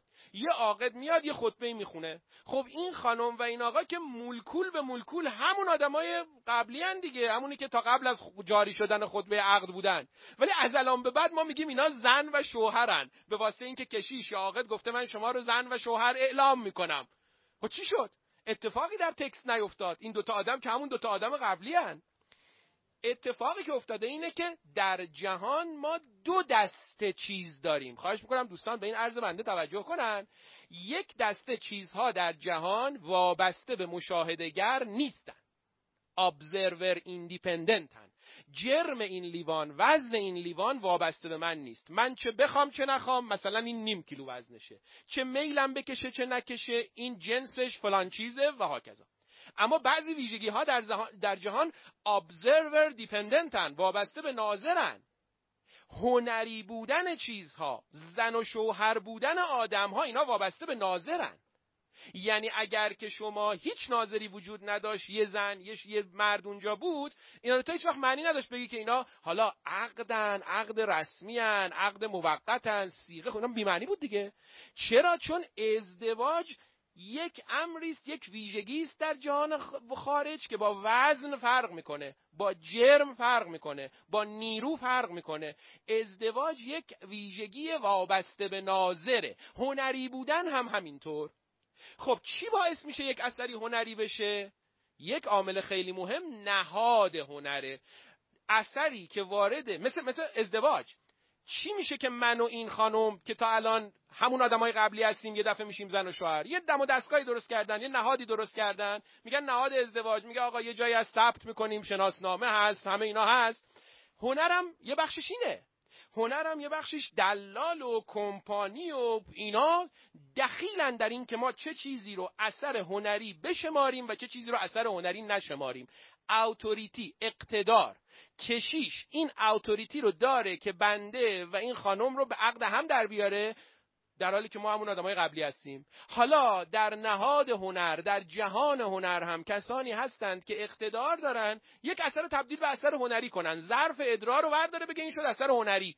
شعبده بازی درست مثل همون وضعیت ازدواج. حالا عرضم اینه وقتی به چیزی میگیم اثر هنری این دیدگاه فرمالیستی خام رو نداشته باشیم که فکر کنیم فقط تکست مهمه. نه، حواشی خیلی مهمه. آرش برای من تعریف میکرد، میگه آقای فرهادی که خیلی خوب این بازی حاشیه رو بلده، خیلی خوب بلده چطور فیلم رو وارد نهاد هنر کنه و ازش این کاریه که بیضایی مثلا بلد نبوده، علی حاتمی بلد نبوده. میگفت که گفته که خب سپریشن یه فیلم جداگونه است، به اون تهیه کننده گفته سپریشن یه فیلم جداگونه است، جدای نادر هاشمی یه فیلم جداگونه است. یعنی دقیقاً میدونه که این دوتا تکستشون که یکیه، خب سپریشن همون جدای نادر از سیمینه، ولی میدونه وارد کردن سپریشن به یه نهاد دیگه خودش یه کار جداگانه است که البته ایشون درش استاده. در مورد مستند دو سر برد دو سر باختم همینه. من روایت های حاشیه رو نمیتونم تایید کنم یا تکذیب کنم، نه تحقیق کردم درش نمیدونم، ولی مستند رو اگه ببینید مستند خب یک مشق در کلاس انجام شده بدون اینکه بخوایم از ارزشش کم کنیم. مشق مشق بودن فرق داره با اینکه کسی یک فیلم تراز اول بسازه. قاعده کارم اینه که چنان که معلومه آقای فرهادی ملهم از اینه، قاعده اخلاقی به خصوص برای کارگردانی که دغدغه اخلاق داره و دراهه‌های اخلاقی رو در اون مایه فیلماش میکنه اینه که قدردانی کنه. اپریشیشن یه فضیلت بسیار بزرگ که سنکا میگفت مادر فضائل است، یعنی بگه خیلی ممنون که به من این ایده رو دادید. من یه موقعی یه کتابی از پروفسور واینستین ترجمه کردم، بعد ناشر گفت این تشکر اولش رو حذف کنیم، ما که اصلا اینا رو نمیشناسیم. من به ما با هم بعد دوست شدیم، به جک گفتم ما می‌خوایم اینو حذف کنیم، شک شد. گفت بابا این قدردانی مهمترین بخش، این خیلی مهمه. قدردانی. خب این قدردانی رو ما اینجا نمیبینیم. بگذاریم. اما فیلم مشق خانم آزاده مسیحزاده چطور وارد نهاد هنر میشه؟ به این نحو که میگه آقا این قدردانی نشد، این فیلم ایدهش مال من بوده. حالا شما تصور کنید فرهادی که دوتا اسکار گرفته، نمیدونم با تمام جوایز رو درو میکنه، اتفاقی که میفته اینه که شما میگید عجب ایده‌ای بوده که فرهادی از این زده. به عبارت دیگه دقیقاً بنا به تکست نیست که اثر خانم مسیحزاده وارد جهان و هنر میشه، بلکه بنا به کانتکست. دوباره بذارید اینطور براتون بگم، اگر این ماجرا پیش نیومده بود دست کم من تا روزی که زنده بودم بعید میدونم این فیلم دو سر برد دو سر باخت رو میدیدم و میدونم خیلی هم همینو میگن. خب بنابراین یه انتخاب اینجا صورت گرفته. اون انتخاب مثلا فرض کنید دوستی با سلبریتی مثل فرهادی ارزش داره، اینکه فیلم من اینجور وارد نهاد هنر بشه هم ارزش داره، من گزینه دو رو انتخاب میکنم. توجه میکنید چه اتفاقی رخ میده اینجا؟ یعنی مسائل حاشیه غلبه پیدا میکنه در متن و این رویه جهان هنره. ما در جهان هنر مدام این رو میبینیم. من یه دو سه تا نکته دیگه راجع به فیلم فرهادی بگم و بعد به تحویل بدم. در فیلم فرهادی، در سینمای فرهادی، جوری که من میفهمم فرهادی میخواد یک جور روایت به لحاظ معرفتی پرسپکتیویستی بسازه، یعنی هر کس از چشمانداز خودش محق باشه. اگر بتونه اینو در بیاره که معمولا نمیتونه این کارو بکنه، شهر زیبا به کنار، خیلی خوبه، خیلی خوبه. این, این یه ایده‌ایه. منتها مسئله یک چیزه، اگر ما آمدیم و گفتیم از چشم هر کس حق با خودشه، از دل این سینما قهرمان بیرون نمیاد. برای اینکه قهرمان یعنی کسی که حق و باطل رو تشخیص داده و برای حق از جانش میگذره. برای دیگری، این که من برای دیگری از جانم میگذرم یعنی این رو حق یافتم. برخلاف سینمای مثلا مسعود کیمیایی، شما در سینمای مسعود کیمیایی با یه جور مطلق گرایی طرفی که این قهرمان از دلش به نوع نظاممند میاد بیرون، یعنی قیصر حقو میدونه چیه، باطلو میدونه چیه، پاشنه رو باید بکشه بالا بره و انتقام بگیره. پس ما دو سر طیف سینمامون رو ببینید، در یه جای مطلق گرایی معرفتی داریم که کیمیاییه، در یه جای پرسپکتیویسم یا نسبی گرایی داریم که فرهادیه اگه موفق بشه، که خب البته فکری بخوایم بحث کنیم و نه سینمایی، هر دو این دیدگاه ها افراطیه. مسئله چی میشه اون وقت در این نگاه فرهادی؟ مسئله اینه که نهادها، آرش اشاره کرد، نهادها اجازه نمیدهند که تو راست بگی، اجازه نمی، تو رو مجبور میکنن دروغ بگی. تو همین فیلم قهرمان نگاه کنید، همه تقریبا همه دارن دروغ میگن دیگه. چرا؟ چون نهادها همه رو وادار میکنن به دروغگویی. نهاد زندان قهرمان رو میندازه تو دام دروغ. اینجاست که شما اون ایجنسی، عاملیت لازم برای قهرمان شدن رو اصلا نداری. یعنی تو برای قهرمانی باید ایجنت باشی. منم که دست به کاری میزنم خلاف آنچه که نهادها من رو هدایت میکنم، به تعبیر فنی ترانسند میکنم، گذار میکنم از وضع موجود. تو در فیلم با منطق فیلم فرهادی اصلا نمیتونی قهرمان داشته باشی. این یه نکته. نکته دیگه این که یه لحظه وسط این فیلم، اینو گفتم من برمیگردم بهش، ما میبینیم یه دختری وجود داره که عاشق این پسر است. در جامعه‌ای که فرهادی به تصویر میکشه که نهادها ما رو وادار به دروغگویی میکنن، شما نمیتونی بپذیری یه کسی همچی عشقی داره که میره وای میسه میگه جونم هم میدم. چه منطقی داره که تو جونتو میدی؟ تو تو این نشون دادی تو این سینما همه دارن دروغ میگن. چه منطقی داره که تو لجنزال گل گل رز در اومده؟ ممکنه در بیادا. تو باید به من نشون بده این منطقو. ما نمیبینیم. ما یه دختری میبینیم که از قضا باز عاشق شده و از قضا جونش هم میده برای کسی که ما نمیفهمیم چرا. حالا یه لحظه رو فیگور قهرمان فوکس کنیم. آرش گفت که قهرمان چیه، سه تا ویژگی که گفت. ما با یه فیگور طرفیم که این آدم دارای تناقض‌ها و تضادهای درونیه و اساساً با توجه به متا با شواهد متنی حقه‌بازه. ببینید این آدم اول به لحاظ اخلاقی کودنه. چرا؟ برای اینکه این باید قدردان باشه از اون کسی که بهش بدهیشو داده، پول قرض داده، ولی قدردان نیست، طلبکاره. میخواد، ببخشید حالا به تعبیر عامیانه، پوز طرفو بزنه. نه، اینجا میره تو تلویزیون زیرابشو میزنه. ما تو بر اساس فیلم اینو میگیم. ما دختره آقای بهرام میگه تو رفتی تو تلویزیون اینا رو گفتی. به هیچ وجه قدرشناسی، یعنی به هیچ وجه نمیگه که من درک میکنم که الان کل طلبتو ندارم بدم، ولی جبران میکنم. من ببخش منو، من شرمندم، مرسی که تو تنگ دستی. میگه نه، ورشکست کردم. ببخشید، بی استعدادیه تو در بیزنسو که دیگران نباید از نشو بدن که ورشکست کردی. یعنی تو بیزنسمن خوبی نبودی، رفتی جایی که نتونستی ارزیابی درستی از هوشت داشته باشی. یا کتککاری میکنه وقتی که بیا بیرون طلبکاره، قلدره. این قهرمان فیکه. ببینید من یه سرنخ متنی بهتون بدم که چرا این قهرمان فیکه. ما رو متن حرف بزنیم. در یه لحظه ای آقای بهرام به قهرمان میگه کاری نکن کاسه کوزتو بریزم به هم. قهرمان اونجا جا میخوره. بعدن تو سکانسای بعدی میره بهش میگه تو اونجا گفتی کاسه کوزمو میریزی به هم. معنیش چیه؟ که قهرمان فکر کرده به این که چطور ممکنه لو بره. وگرنه در حالت عادی نیازی نبود این درها رو ببنده که. فکر کرده به این که چطور ممکنه لو بره. یعنی دیده با توجه به اون پول سکه ها، من پول سکه ها رو که بفروشم کامل طلب یارو رو نمیتونم بدم، بنابراین یه پلن بی ایجاد میکنم، قهرمان میشم. حالا ممکنه تو اون گلریزان مبلغ خیلی بیشتری هم جمع بشه و هم قهرمان شدم هم پول طرفو دادم. پلن بی رو بازی میکنه.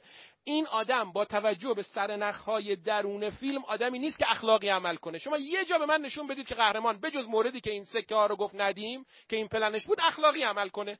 میگید آقا نگاه کنید چهار تا جا هم این قهرمان اخلاقی عمل کرد. توجه کنید دوستمون یه چیزی گفتن، گفتن قهرمان ممکنه برای خودش قهرمان باشه.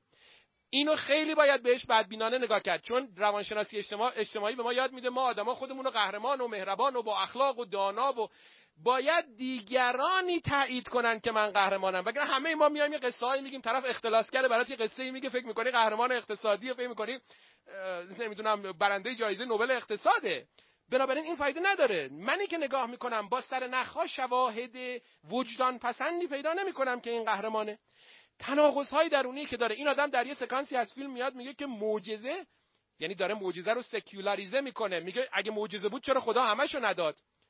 بعد یه دفعه که میره اونجا خودکار یارو تموم شد و ماشین حساب کار نکرد، حالا پس معجزه رخ داد. ببینید تو پلن بی رو داری اجرا میکنی قربون. تو داری در واقع کاری که میکنی اینه که، یعنی با توجه به شواهد متنی داری اون قهرمان بازی رو در میاری. مثال بارز فیلم، یعنی جایی که بچه میره رو استیج، چون بچه درست قدرت تکلم نداره، کف و سوت میگیره، پول میگیره، قهرمان باش مشکلی نداره. ولی وقتی که بهرام بهش میگه بچه تو بردی، میفهمه این ممکنه از قهرمانی من تو نگاه مردم کم کنه ها. سری بعد حاضر نمیشه بچه رو بفرسته رو استیج. قهرمانی بهش مزه میکنه. باز خیلی کوتاه بگم پارادوکسای فیلم، یعنی این که روایت بلد نیست. یه جا مثلا میگه که تو تلویزیون گفتم که وام گرفتم، که خب مسئولین تلویزیون ازم خواستن که وام بگیرم. بعد یه جای دیگه دختره میاد میگه تو بابای من رفتی خراب کردی. خراب کرده پس وام نبوده، احتمالاً تو بعد میگفتی که نزول گرفتی. از این چیزا زیاد داره. من خب کنم بحثم رو، چیزی که میخواستم بگم اینه: یک، ما در سینمای فرهادی با ضعف روایت و به تبع اون ضعف عناصر مربوط به روایت طرفیم. قصه پردازی، شخصیت پردازی، نمیدونم اینکه بتونه برای من یک روایتی بسازه که بنا به اقتضای ژانر رئالیسم اجتماعی شبیه به واقعیت باشه، واقعیت مند باشه. و نکته دوم این که تنها چیزی که تعیین میکنه یک چیزی اثر هنریه تکست نیست. این نگاه یه نگاه خام رئالیستیه، بلکه کانتکست خیلی مهمه. و هم فرهادی و هم سازنده مستند، اگر فرهادی فیلمسازی رو یاد سازنده مستند نداده یا داده نمیدونم، این بخش رو به نظر من به خوبی یاد داده که کانتکست خیلی مهمه. عرض بنده تمامه.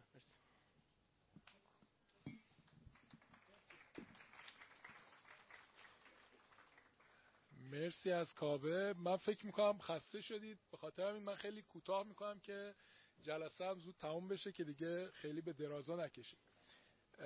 یه مسئله‌ای که باز مثل دفعه قبل دوست دارم با چند تا سوال در واقع تعامل شما رو داشته باشم.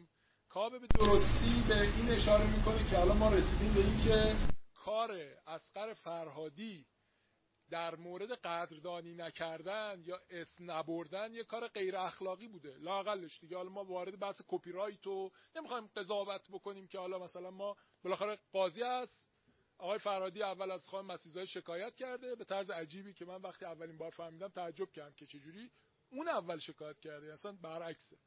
آقای فرهادی شکایت میکنه، بعد خانم مسیحزاده میره زندان، میره زندان میره دادگاه و بعد میدونه که احتمالاً اگه محکوم بشه توی این شکایت آقای فرهادی حکم زندان داره. یعنی اون چیزی که ما خیلی ساده میگیم حالا یه تشکری میکرد، توی نهاد قانون بعضی وقتا اینه که خب حالا ایشون باید برن یه شش ماه برای اینکه مثلا یه سری چیزا رعایت نکنه. اما سوال من از شما اینه که یه برای اینکه موضوع رو بگم و بعد بحثو ببندم، می‌خوایم همین راجع به تمرین کنیم مثلا این ما اخلاق رو چجوری درک میکنیم.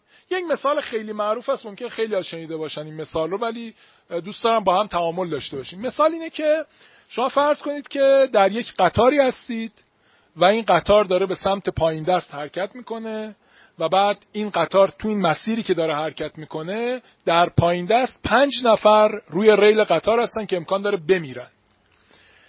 شما میتونید دسته ای رو توی قطار به سمت چپ بکشید مثلا و به واسطه این قطار به ریل جدیدی منتقل میشه که توی این ریل جدید یک نفر روی ریل قطار قرار داره. سوال اینه که سوال اخلاقی یا what is right thing to do، کار درست چی الان؟ آیا شما این دسته رو به سمت چپ میکشید که جلوگیری بکنید از این که این قطار پنج نفر رو زیر بگیره؟ میخوام خواهش کنم که وارد مثلا فرضیات اضافه بر موضوع نشید، مثلا مثل این که حالا این ترمزش چجوری کار، ترمز اگه داشت ما ترمز میگرفت، ترمز نداره، یا مثلا چیزای دیگه اگر رفت این طرف من اینجوری اینجوری میکنم مثلا اینا رو، نه. همین سال خیلی ساده، فرض که همین دوتا گزینه است. شما اگه اینو بکشید چپ میفته ریل چپ، یه نفر کشته میشه، اگه اینو دستش نزنید پنج نفر کشته میشه. سوال ساده‌م اینه که کیا این دسته رو به سمت چپ میکشن؟ دستشون بکنم بالا. بله. یه بار دیگه، اون کیا این دسته رو به سمت چپ میکشن که جلوگیری کنن از اینکه پنج نفر بمیره و به واسطش یه نفر بمیره. و دقت داشته باشید و که گزینه بعدی این است شرکت هیچ کاری نمیکنه. آره دیگه. که به راست، نه به راست کشیدن نداره. آره دیگه. یا شما یه کاری انجام میدید یک نفر کشته میشه، بعد یا کاری انجام نمیدهید پنج نفر کشته میشه. خب کیا کاری انجام میدن؟ اوکی، مرسی. سوال دوم، همین موقعیت رو در نظر بگیرید. شما روی پلی وایسادید بالای سر یک ریل قطاری که قطار داره از این روی این ریل عبور میکنه و شما دارید مشاهده میکنید که این قطار در پایین دست پنج نفر رو زیر میگیره و اون پنج نفر خواهند مرد. یه نفر هست بغل دست شماست، یه آدم چاقیه، فرض اینه که شما آدم لاغری هستید. باز اینجا میخوایم مثلا مسئله خودم میپرم جلو قطار رو منتفی کنیم. شما به پری جلو قطار اتفاقی میفته، شما میمیرید و پنج تام بعدش میمیرن. ولی یه آدم چاقی بغل دست شما هست که اگر شما این آدم چاقو هل بدید بیفته روی ریل قطار، قطار به واسطه این آدم متوقف میشه و اون پنج نفر نجات پیدا میکنن. سوال اینه که آیا شما این آدم رو هل میدید که بیفته و مثلا قطار متوقف بشه یا خیر؟ کیا هل میدن؟ نه فرض باز, باز اطلاعات اضافی باز وارد مسئله شد. فرض کنید این روی سکوی وایساده که شما اینجوری بکنید از روی سکو میفته پایین مثلا. کیا کیا این آدمو هل میدن؟ کیا هل میدن؟ لطفاً کسایی که کسایی که هل میدن دستشون رو برن بالا. بسیار. این معمای اخلاقی که میخواد باز بکنه اینه که بعضی از شرایط هستن که از نگاه‌های اخلاقی متفاوت نتایج متفاوتی دارن. دو تا نهل دو تا طرز فکر مختلف وجود داره. یه سریا کانسیکوئنشالیستن، نتیجه گران. اگر شما نتیجه گرا باشید احتمالاً در هر دو مرحله این کارو انجام میدید، چون نتیجه چیه؟ یک نفر در مقابل پنج نفر. پس چه دسته رو بکشم، چه آدم هل بدم، هر چیزی برام فرق نمیکنه. اگر شما دیانتولوژیست باشید که ترجمه میشه به وظیفه گرا باشید، معتقدید یه کاری کار خوبه، یه کاری کار بده، من کار خوب انجام میدم، کار بد انجام نمیدم، در هر دو مرحله هیچ کاری انجام نمیدید، چون که شما اکشنی رو دارید انجام میدید که این منجر به این میشه، شما در اون موقع مسئولیتی ندارید، پس کاری انجام نمیدید. در واقع جواب جنرال این معمای اخلاقی اینه که بالای هشتاد و پنج درصد، بالای نود درصد افراد توی مورد اول میگن ما دسته رو میکشیم، توی مورد دوم میگن ما آدمه رو هل نمیدیم. در نتیجه این نود درصد افراد نه نتیجه گران به معنای مطلق قضیه، نه وظیفه گران به معنای مطلق قضیه. دسته سومی به وجود میاد. خب اینا پس چی با چی اندازه گیری میکنن؟ اینا رو ما میگیم قائلن به ویرچو اتیکس، یعنی فضیلتگران. یعنی معتقدن که کاری رو اگر یک انسان فاضل انجام بدهد این فضیلت است. احتمالاً قصه خضر پیامبر رو شنیدید که توی موقعیتی مثلا یکی رو میکشه، نمیدونم یه دیوار جایی رو خراب شده است مثلا سالم میکنه، ولی چون خضر پیامبره و حکمتی رو میدونه اون کشتن جایزه، همه اونا جایزن. فضیلتگران. از نگاه من اکثر ماها وقتی داریم توی زندگیمون قضاوت اخلاقی انجام میدیم که راجع به فیلم فرهادی هم هست، سوژه فیلم فرهادی هست، بیرون از فیلم فرهادی هم اتفاقاتش به نظرم به این مرتبطه، یه جورایی ما قائل به ویرچو اتیکس هستیم با یه با یه نکته خیلی کوچیک که من وقتی با کاوه صحبت میکردم خیلی زیبا و ظریف اینو برای من باز کردیم موضوع. این که ما به جای ویرچو اتیکس انگار به اگوئیسم قائلیم. یعنی چی؟ یعنی میگیم ما اون ویرچو هستیم. یعنی یه انسان فضیلتمنده که تشخیص میده کدوم کار درسته کدوم غلطه، ماییم که اون آدمی هستیم که فضیلتمندیم و میدونیم کدوم کار درسته و کدوم کار غلطه. خب و حالا ما اون معیارهامون رو برای اندازه گیری این که چه کاری درسته چه کاری غلطه از کجا کسب کردیم؟ روانشناسی میگه ما تا نمیدونم هشت سالگی، نه سالگی، ده سالگی بر اساس یه سری اتفاقایی که برام میفته طرحواره‌هایی در ما شکل میگیره که اون طرحواره‌ها یا اون الگوها یا کهن الگوهایی که در ما شکل میگیره میشه معیار ما و ما فکر میکنیم قانون دنیا رو توی نه سالگی، ده سالگی فهمیدیم. اگر اتفاقی برای ما بیفته توی سنین بالاتر که به واسطه اون فرو بریزه اون در واقع اون شناخت اولیه که ما پیدا کردیم، یعنی من فکر میکنم که من اگه کار خوبی انجام بدم حتما بعدش اتفاق خوبی میفته، اونجوری که تو قصه های قهرمانانه دیدم که همش آخر فیلم ها خوب میشه، هر چیز. بعد برم توی دنیای واقعی سرم کلا بره، به آدما اعتماد بکنم، بعد آدما به طرز ناجوانمردانه ناراحت کننده ای از اعتماد من سوء استفاده کنن و بعدش هم آخر قصه اتفاق خاصی نیفته. یواش یواش من متوجه میشم انگار من بزرگ سال سالمم کار نمیکنه، انگار اون کودکه منتظر همش قصه برسه آخرش که یه طوری بشه. خب بعضی از این قصه به آخرش نمیرسه، اون یه چیزی بوده که ما خواستن یه ایده فضیلت اخلاقی رو به ما بگن و ما بر اساس اون داریم یه همچین فکری میکنیم. حالا با توجه به این این چیزی که الان توضیح دادم که معیارهای اخلاقی ما خیلی وقتا سیستم پایه‌ایش احتیاج به بازنگری داره، انگار ما باید از تو خودمون بیاریم بیرون ببینیم ما چه کاری رو میگیم کار اخلاقیه، چه کاری رو میگیم نیست. ما میگیم که این آدم دزده، بعد میگی خب معیار چیه؟ بعد وقتی میشینی با جزئیات میگه حالا چی بود؟ بعد متوجه میشی که انگار این نیست. داستان‌های قهرمانانه‌ای که اولش مثال زدم، مثل کاوه در مقابل ضحاک، مثل آرش کمانگیر، مثل رستم که توی فیلم قهرمان در نقش رستم یه اشاره اولیه‌ای ما میتونیم بگیم انگار تقابل این دوتا موضوع قهرمانی رو ما میتونیم نشانه‌هاش تو این فیلم ببینیم. اونا خیلی فانتزی هن، مثل عشق فانتزی توی فیلم‌های بعد از مدرنیسم، که یعنی شما میبینی که اینا تو کنار ساحل عاشق هم دیگه میشن، بعد هپیلی ایور افتر زندگی میکنن، خیلی همه چیز کیوت و اینا و شغل خاص ندارن، در صورتی که ما تو زندگی عادی شغل داریم، گرفتاری داریم. عشق اینجوری نیست، شما یه مدت یکی دوست داری، بعد یه اتفاقایی میفته، بعد بیشتر دوستش داری، بعد یه اتفاقایی میفته، بعد کمتر دوستش داری. اینجوری نیست که هپیلی هپیلی ایور افتر زندگی بکنن آدما. خب حالا با این مقدمه‌ای که الان من چیدم، سوال اینه که آیا وحید قهرمان، آیا, آیا رحیم توی فیلم قهرمان قهرمان هست یا قهرمان نیست؟ ما با چه متر و معیاری می‌خوایم اینو بسنجیم؟ یکی از متر و معیارایی که ما اگه حواسمون نباشه ممکنه دچار خطا بشیم اینه که از نظر من رحیم یک انسان خود ویرانگره. یعنی اینکه از نقطه ابتدایی داستان یادم تو زندانه، پس یعنی حتما قبلا تصمیم غلطی گرفته و فیلمم شواهدی به ما نمیده که این قربانی چیز دیگری است. یعنی ممکن من خود ویرانگر نباشم ولی توی حادثه‌ای یه اتفاق افتاده مثلا، نه این به نظر میرسه بر اساس شواهد فیلم ما از خودمون نمیتونیم قضاوت کنیم که بلد نیست محاسبات اقتصادیش کاملا انجام بده، ولی به نظر میرسه شجاعت اضافه تر از توان اقتصادی خودش داره که وارد یه کارهای مالی بشه و بعدش که خراب میکنه میشینه عقب میگه حالا خانواده بیاید کمک کنید، مثلا شما مثلا رفع و رجوع کنید این گندی که من زدم، مثلا این پول رو به باد دادم و تحمیل میکنه خودش رو به بقیه، که خب به نظر من این خیلی چیز عجیب و غریبی نیست، چون ممکنه توی خیلی از خانواده‌ها یه نسبت خویشاوندی، یه پسردایی، یه دخترمه، یه کسی رو ما داشته باشیم و بشناسیم که این آدمه خیلی جاه طلبیای غیر واقع نسبت به جیب خودش داره،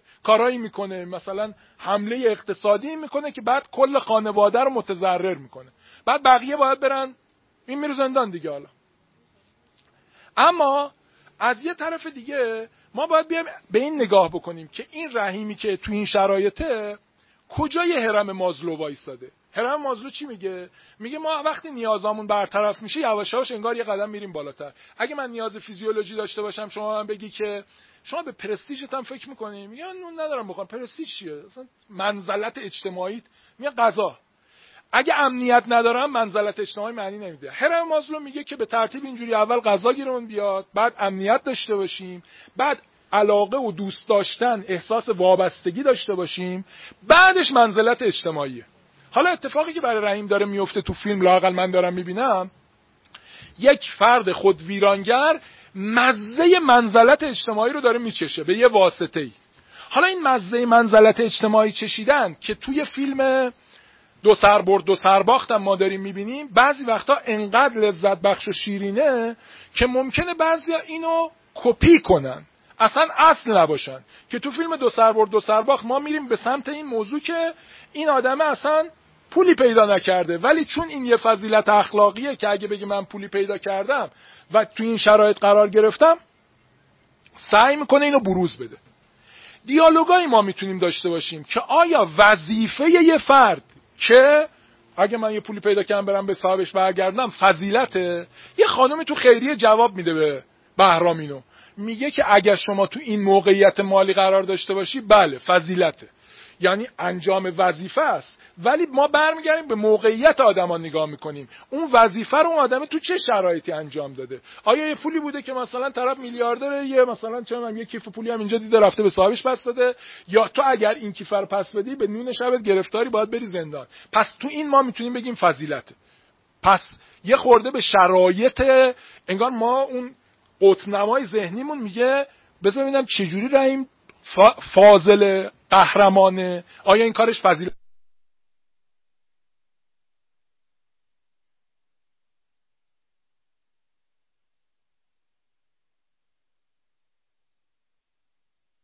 از کل اون بدهیش میشد این بیخیال شد؟ این سوال میمونه برای ما، چون که کل بدهی صد و پنجاه میلیون بود، هفتاد میلیون بود، همش هم میداد باز گیر بود. آیا به خاطر این بیخیال شد؟ یا یه موضوعی که خیلی مهمه که ما قبلش گفتیم که ما منتظر ریوارد نباشیم، از اولش ما میبینیم که رحیم یه پالسی به ما میده که لوکوس آف کازالیتیش بیرونه. لوکوس آف کازالیتی یعنی کانون علیتش، یعنی نمیاد بگه که من این فوله رو پیدا کنم یه کاری بکنم، میگه من اینو میدم اونا به من مجدگونی میدن، من همینجوری که نمیدم که مجدگونی به من میدم، یعنی دنبال گرفتن اون ریوارده از بیرونه و با این مکانیسمه میخواد این کارو بکنه. من میگم یه چیزی که کاوه اشاره کرد بهش که به نظر من مال دنیای مدرنه، اون آیتم آخر ریواردی که ما داریم راجبش صحبت میکنیم که توی کنش قهرمانانه اگر وجود داشته باشه، اون وقت علامت سوالی که کنش قهرمانانه هست یا نه توجهه. و الان به واسطه اینستاگرام، به واسطه شبکه‌های مجازی و هر چیزی، آقای کاراکتر اصلی قصه دو سربرد دو سرباخت اون توجه رو از صدا و سیما میتونه دریافت کنه. و فیلم اصغر فرهادی، فیلم آزاده مسیحزاده، فیلم فیلم‌های دیگه، چه خوب چه بد، انگار کنش قهرمانانشون یه ریوارد گرفتن اتنشن پشتش وجود داره که خب شما اگر این ریوارد رو حساب بکنی انگار همه این کیفیت بازی‌ها دو سر بردن. چرا؟ چون نهایتاً با همه این جریاناتی که کاوه بهبهانی با این فیلم مشکل اساسی داره، ما میایم اینجا میشینیم دو ساعت راجع به این فیلم حرف میزنیم، توجه ما رو به خودش جلب میکنه. برای من البته فرصت و تلنگری میشه که فکر کنم تو ذهن من قهرمان کیه، فرق قهرمان اجتماعی با قهرمان اطرافیانم چیه، کنش‌های قهرمانانه خودم چی بوده و چیکار میخوام بکنم با زندگی خودم. اون سفر قهرمان جوزف کمبل اگه من دارم تعبیر میکنم، آیا دارم همونجور فانتزی بهش نگاه میکنم که ما مثل لورد آف درینک میریم تو کوها و اینا، یا واقعا قضیه مربوط میشه به همین فردا که من میرم تو محیط کاریم و کجاست که وظایف کاری من با کنش قهرمانانم هنگام انجام وظایف اینا با همدیگه تفکیک میشن، از هم فاصله میگیرن. من آخرین موردی که میخوام بگم، ما راجع به قهرمان سازی و قهرمان ستیزی قرار بود صحبت کنیم. این قهرمان ستیزیه به نظر من همش برمیگرده به اون فلو بودن، اون جاری بودن همون معیارهای اخلاقی که من گفتم، که وقتی ما معیارهای اخلاقیمون هر کدوممون بر اساس گردآوری شده های اتفاقاتی است که داریم، در نتیجه ما روی وظیفه بودن یا فضیلت بودن رفتارها علامت سوال میذاریم و به خاطر این به کیفیت‌های مختلفی ممکنه بگیم پول دادن پر... پس دادن پول کار فضیلتمندانه نیست، انجام وظیفه است. ممکنه بعد بیام توی لول دیگه بگیم نه این کار کار فضیلتمندانه ولی این داره دروغ میگه، این پس نداده. یعنی انگار لول‌های مختلفی برای این وجود داره که ما کجا وای میسیم. و به نظر من قضاوت کردن راجع به این که این کاره حالا بالاخره در نهایت این فرد قهرمان هست یا نه، جای علامت سوالی است که باقی میمونه. راجع به نظرده‌ای که حالا به طور مشخص ما بخوایم بگیم، من نظر خیلی واضحم اینه که فیلم قهرمان آقای فرهادی متأثر از این فیلم هست. یعنی اگه آقای فرهادی بیاد حالا با اصطلاح عامیانه خودمون دست رو قرآن بذاره بگه من این فیلمو ندیدم و رفتم فیلم قهرمانو ساختم، میگم خب حالا یه خورده برام سخته این قسم تو باسم باور بکنم که تو این فیلمو ندیدی با اون همه سابقه‌ای که ما داریم. اما ظرافتایی وجود داره که مثلا میگم میخوام بگم راجع به این ظرافت‌ها وقتی ما وارد دنیای واقعی میشیم، به نظر من اینو هم ما از این جلسه داشته باشیم بد نیست. نشر، بازنشر و انعکاس خبری سه تا کارکرد متفاوته. خانم آزاده مسیحزاده دلیل شکایت آقای فرهادی ازش چی بوده؟ خانم مسیحزاده بعد از جشنواره کن تعداد آدمای بسیار زیادی شروع میکنن میگن که فرهادی سرقت ادبی کرده، کپی کرده فیلم و همه این چیزا، و خانم مسیحزاده اون کسایی رو که تگش کرده بودن رو توی استوریش ریپلای میکنه. یعنی در واقع مثل این هست که میگه ری استوری میکنه، معذرت میخوام ری استوری میکنه. به این ری استوری کردن میگن انعکاس خبری. و توی دادگاه وقتی شما انعکاس خبری داده باشید یه موضوع، نشر و بازنشر یه موضوع دیگه است. مثلا آقای مهرجویی میاد میگه که شما با من بد کردید، این میشه نشر.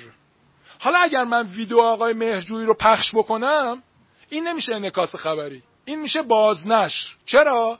چون آقای مهرجویی منو تگ نکرده تو اون ویدیوه که من دکمه اینو بزنم. خب وقتی که قانون میخواد وایسه ببینه یه چیزی کپی رایت هست نیست، من میخوام اینو محکوم بکنم که خانم مسیحزاده بره زندان یا نه به خاطر این کاری که انجام داده، انعکاس خبری، نشر و بازنشر معانی مختلفی پیدا میکنن. بعد وقت انگار با اون کلیتی که ما راجع به قدردانی کردن در ابتدای کتاب صحبت میکنیم متفاوت میشه. ما میگیم آقای آقای فرهادی اولش قدردانی میکرد، درست بود. بعد آقای فرهادی فرضاً، من فرض دارم میگم، اصلا اینا واقعیت نداره، برداشت شخصی خودم. آقای فرهادی میگه اگه من اول این از اینشون قدردانی بکنم، باید ده میلیارد تومان به ایشون پول بدم.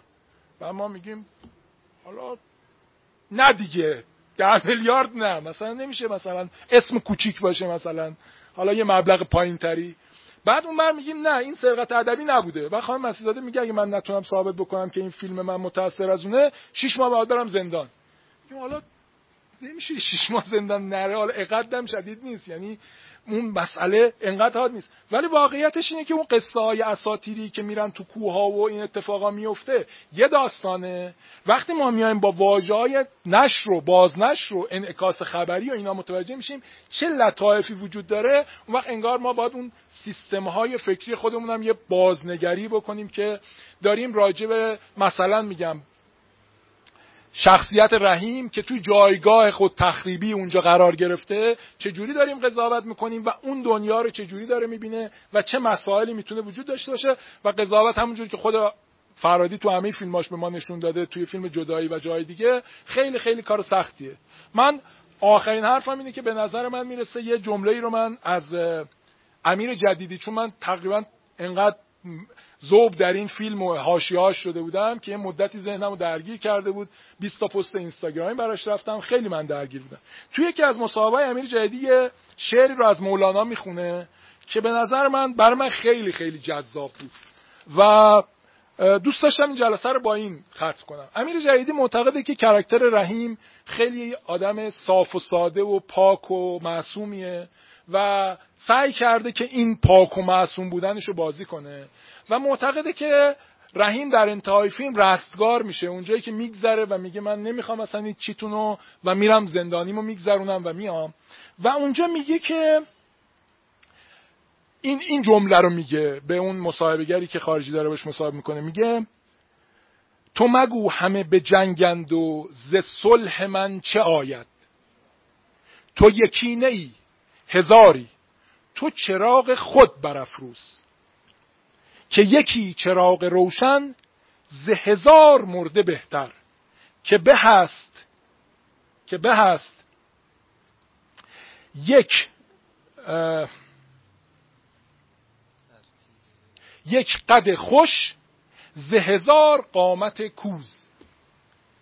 در واقع پیامی که میده اینه که آخرش اگه ما بگیم که آره جامعه شناختی همه این چیزا، ولی آیا این کاری که من این پول رو پس بدم تأثیر داره؟ آیا من این مثلا پرستارم این کار رو بکنم؟ آیا من نمیدونم معلمم این تلفن اضافی رو جواب بدم، این رفع اشکال بیشتر انجام بدم، یا هر چیزی؟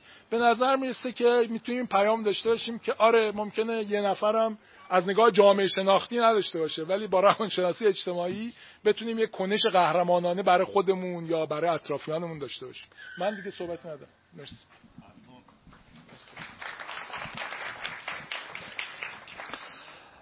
ممنون و متشکر. چون به هر حال ما یه قول اخلاقی به بچهای کافه دادیم و به ارسلان عزیز که به هر حال سر ساعت شش تحویل بدیم و ممنون از همگی که شما تشریف آوردید و یه تشکر خیلی ویژه از تیم تدکس نشاط و بچه‌هایی که آقای خاقانی و بقیه دوستان که متاسفانه من بعدا اسمشون رو نمیدونم که هم این در اصل لایو ها رو پوشش دادن به بهترین شکل ممکن و لایف ها سیف خواهد شد در پیج آرش، کاوه و کارنامه و حالا برای بقیه دوستان هم میتونید بفرستین.